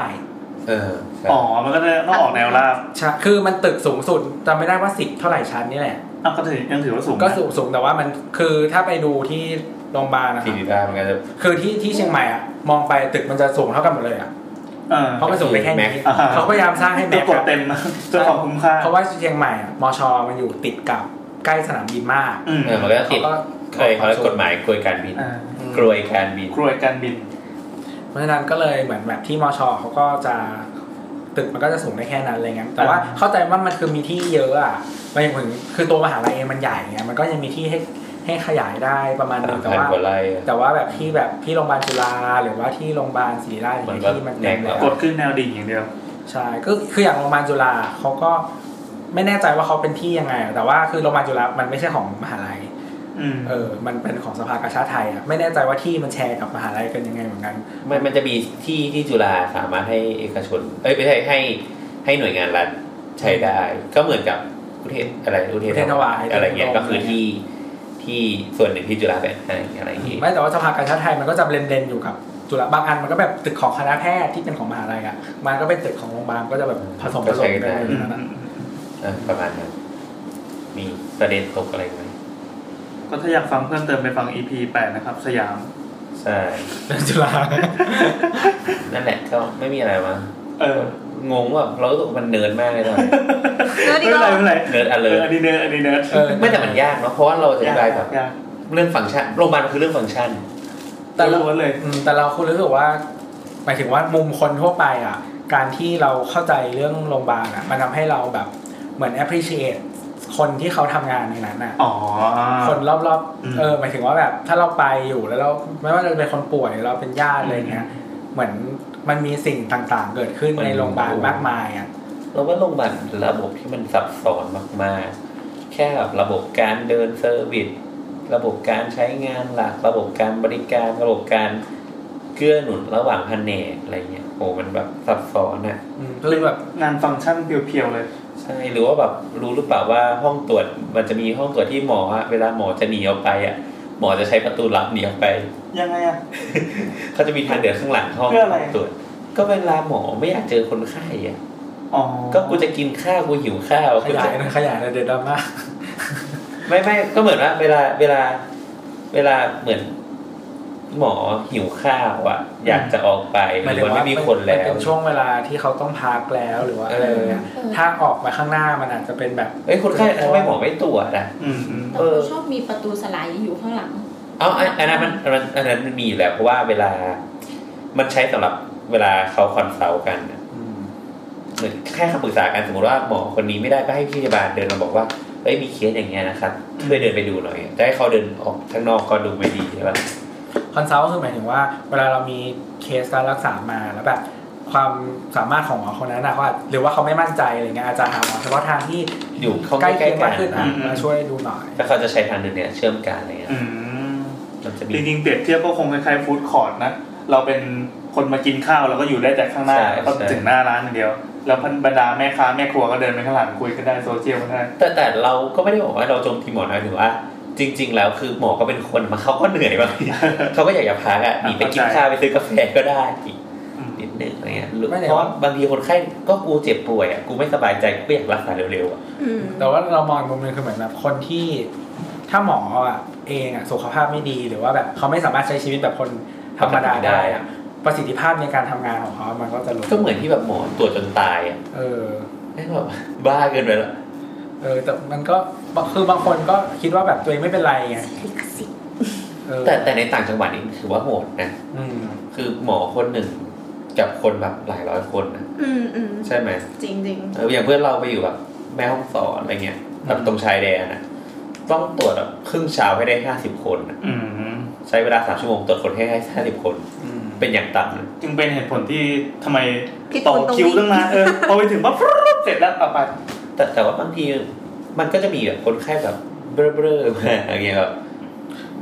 มันมันจะมีบางคนไข้บางคนที่แบบไม่ได้เป็นอะไรแล้วแพนิคก็มีอะไร เออ เงี้ย คือมันเราเราว่ามันหลายอย่างครับทั้งระบบคัดกรองที่มันคงไม่มีคนมาทำคัดกรองให้ว่าแบบคนไหนจะเข้าพบหมอได้เข้าพบไม่ได้อะไรเงี้ยหรืออย่างที่บอกว่าแบบอย่าง ER บ้านเราอย่างเงี้ยแบบที่มันเปิด 24 ชั่วโมงอ่ะใครเป็นอะไรไปเลยเข้าไปเลยก็ได้อะไรเงี้ยเป็นอะไรนิดหน่อยก็เข้าได้หมดอะไรเงี้ย ใช่ มันก็ทำให้โหลดการทำงานของแพทย์มันก็แบบเยอะ ก็ก็อยากให้เข้าใจบุคลากรทางแพทย์นิดนึงเนาะเออนะแล้วก็ทางอันนี้ก็ช่วยเหลือได้แค่นี้แหละ สู้ ช่วยให้การทำงานมันสมูท เออ ขึ้น ก็ ตามเงิน อย่างอย่างเงี้ยเราก็ คือสรุปคือเราจะสรุปแล้วคือหมายถึงว่าอย่างเงี้ยเราก็เห็นเลยว่าอาชีพแบบนี้ก็ยังทำงานร่วมกับอาชีพอื่นอีกมากมาย มันมีผลต่อการทำงานของคน ใช่ อื่นทั้งบุคลากรทางการแพทย์แล้วก็คนไข้ ใช่นั่นแหละ ก็จะจบ EP ที่ความสวยงาม นี่พยายามหาวิธีลงหล่อๆใช่ไหม ใช่ครับ อ่ะเราเราทิ้งท้ายไว้นิดนึงแล้วกันว่าเสาเสาเสาแล้วเนี่ยอ่ะแล้วเราพูดถึงตัวรายการหน่อยไหม เออได้ เออ ๆเรารายการอะไรนะ ต่อ เสา ต่อ เสาเสา เรื่องรายการพบแพทย์ เอาโอมช่วยปิดท้ายหล่อๆหน่อย โอ้ ไม่คือจะบอกว่ารายการเราอ่ะพยายามจะหยิบเอาประเด็นต่าง ๆ ที่มันเกี่ยวข้องกับสถาปนิกอ่ะเอามาย่อยให้คุณผู้ฟังได้ได้ลองฟังหรือว่าโลกของของ อันนี้ เอ่อ อาจจะ ส รว ถาม ปนิก กั กั บบ นักออกแบบแขนง ใช่ ล้เคี ใช่ ยงอะไรอย่างเงี้ย อืมมันเกี่ยวข้องกับอะไรบ้าง เขาเอื้อมมือไปแตะในวงการใดบ้าง เราโดนมาแล้วทั้งทั้งอะไรนะมีนะ โอ้ที่ ห้าง ขี้ เออขี้ก็มีห้างก็มีวงการมาร์เก็ตติ้งวงการระดับสเกลเมืองสเกลบ้านก็มี Detail ต่อไปอาจจะมีแบบดีเทลเล็กๆน้อยๆหรือว่าเป็นเรื่องวัสดุ ว เรื่องอะไรเงี้ย วัสดุ เออนั่นแหละ ถ้าเกิดว่ามีใครที่สนใจแล้วก็อยากให้เราคุยเรื่องอะไรหรือว่ามีไอเดียอะไรอยากจะมาแลกเปลี่ยนกับเราก็เชิญนะครับ เหมือน ที่ ล่าสุดมีโรงเรียนมา โรงเรียนอ่าอยู่ๆมีมีเสนอมาว่าอยากฟังเรื่องโรงเรียน แต่ ก็ แต่เราจะบอกว่าไงเราไม่ใช่รายการแบบวิเออเขาเรียกอะไรเอ็นไซโคพีเดียครับ แล้ว อ่านดูกลมขนาดนั้น เราก็ไม่ได้เป็นสารสังคมก็คือเราเราแต่ละคนก็มีความถนัดด้านต่าง ๆ กันไง บางเรื่องที่เราสามารถลงลึกได้เราก็จะลงลึก แต่บางเรื่องที่เฮ้ยเราก็อยากหาความรู้เหมือนกัน ถ้ามีใครที่มีความรู้มีความเชี่ยวชาญ อยากจะมาแลกเปลี่ยนกับเราเรายินดีมากเลย เอามาคุยกับเราเลยก็ได้เนี่ยอยากมานั่งคุยกับเราเลยเออนั่นแหละเรามีขนมให้กิน เราจะอ้วนเลยไทยที่สุด อ่าแล้วก็ถ้ามีคอมเมนต์อะไรนะครับ สามารถ จะ อะไร เอาเสาเสาๆนะ สาวๆๆนะในทวิตเตอร์นะครับแอดสาว ห ๆๆ รือ นะ ว่าเป็นในเฟซบุ๊กเก็ตทอก็ได้ อ่าได้เหมือนกัน พี่แซมจะดู แซมจะตอบรู้เรื่องบ้างไม่รู้เรื่องบ้างไม่เป็นไร หรือว่าเขียนคอมเมนต์ในซาวคลาวนี่เลยก็ได้ แล้วถ้าแบรนด์ไหนไม่อยากให้เราด่าก็จ่ายเงินมา เออดีเนาะคือเขาไม่สนับสนุนเราเราก็ไปเน้นด่า ก็มีแค่สองอย่างจะจ่ายเงินหรือจะฟ้อง ดัง กู อ่ะก็ต้องถอย แต่ถ้าแบรนด์ไหนอยากให้เราชมนะครับ ก็ส่งเงินมา ส่งกันมาได้เหมือนกันนะ ได้ อ่าแล้วสำหรับวันนี้โอมก็ปิดท้ายนะครับ สวัสดีครับเออเอาพี่แซมเลย เสียงดังไปเสียงดังไปโอมต้องเบากว่านี้ ครับก็ ไม่สิง โอ้ครับโอ้โอ้โอ้ ครับ หลักสองชั่วโมงก วั ว่า นนี้ก็ฝากรายการด้วยครับ จบแล้วเหรอ สวัสดีครับ สวัสดีครับ สวัสดีครับ สวัสดีค่ะ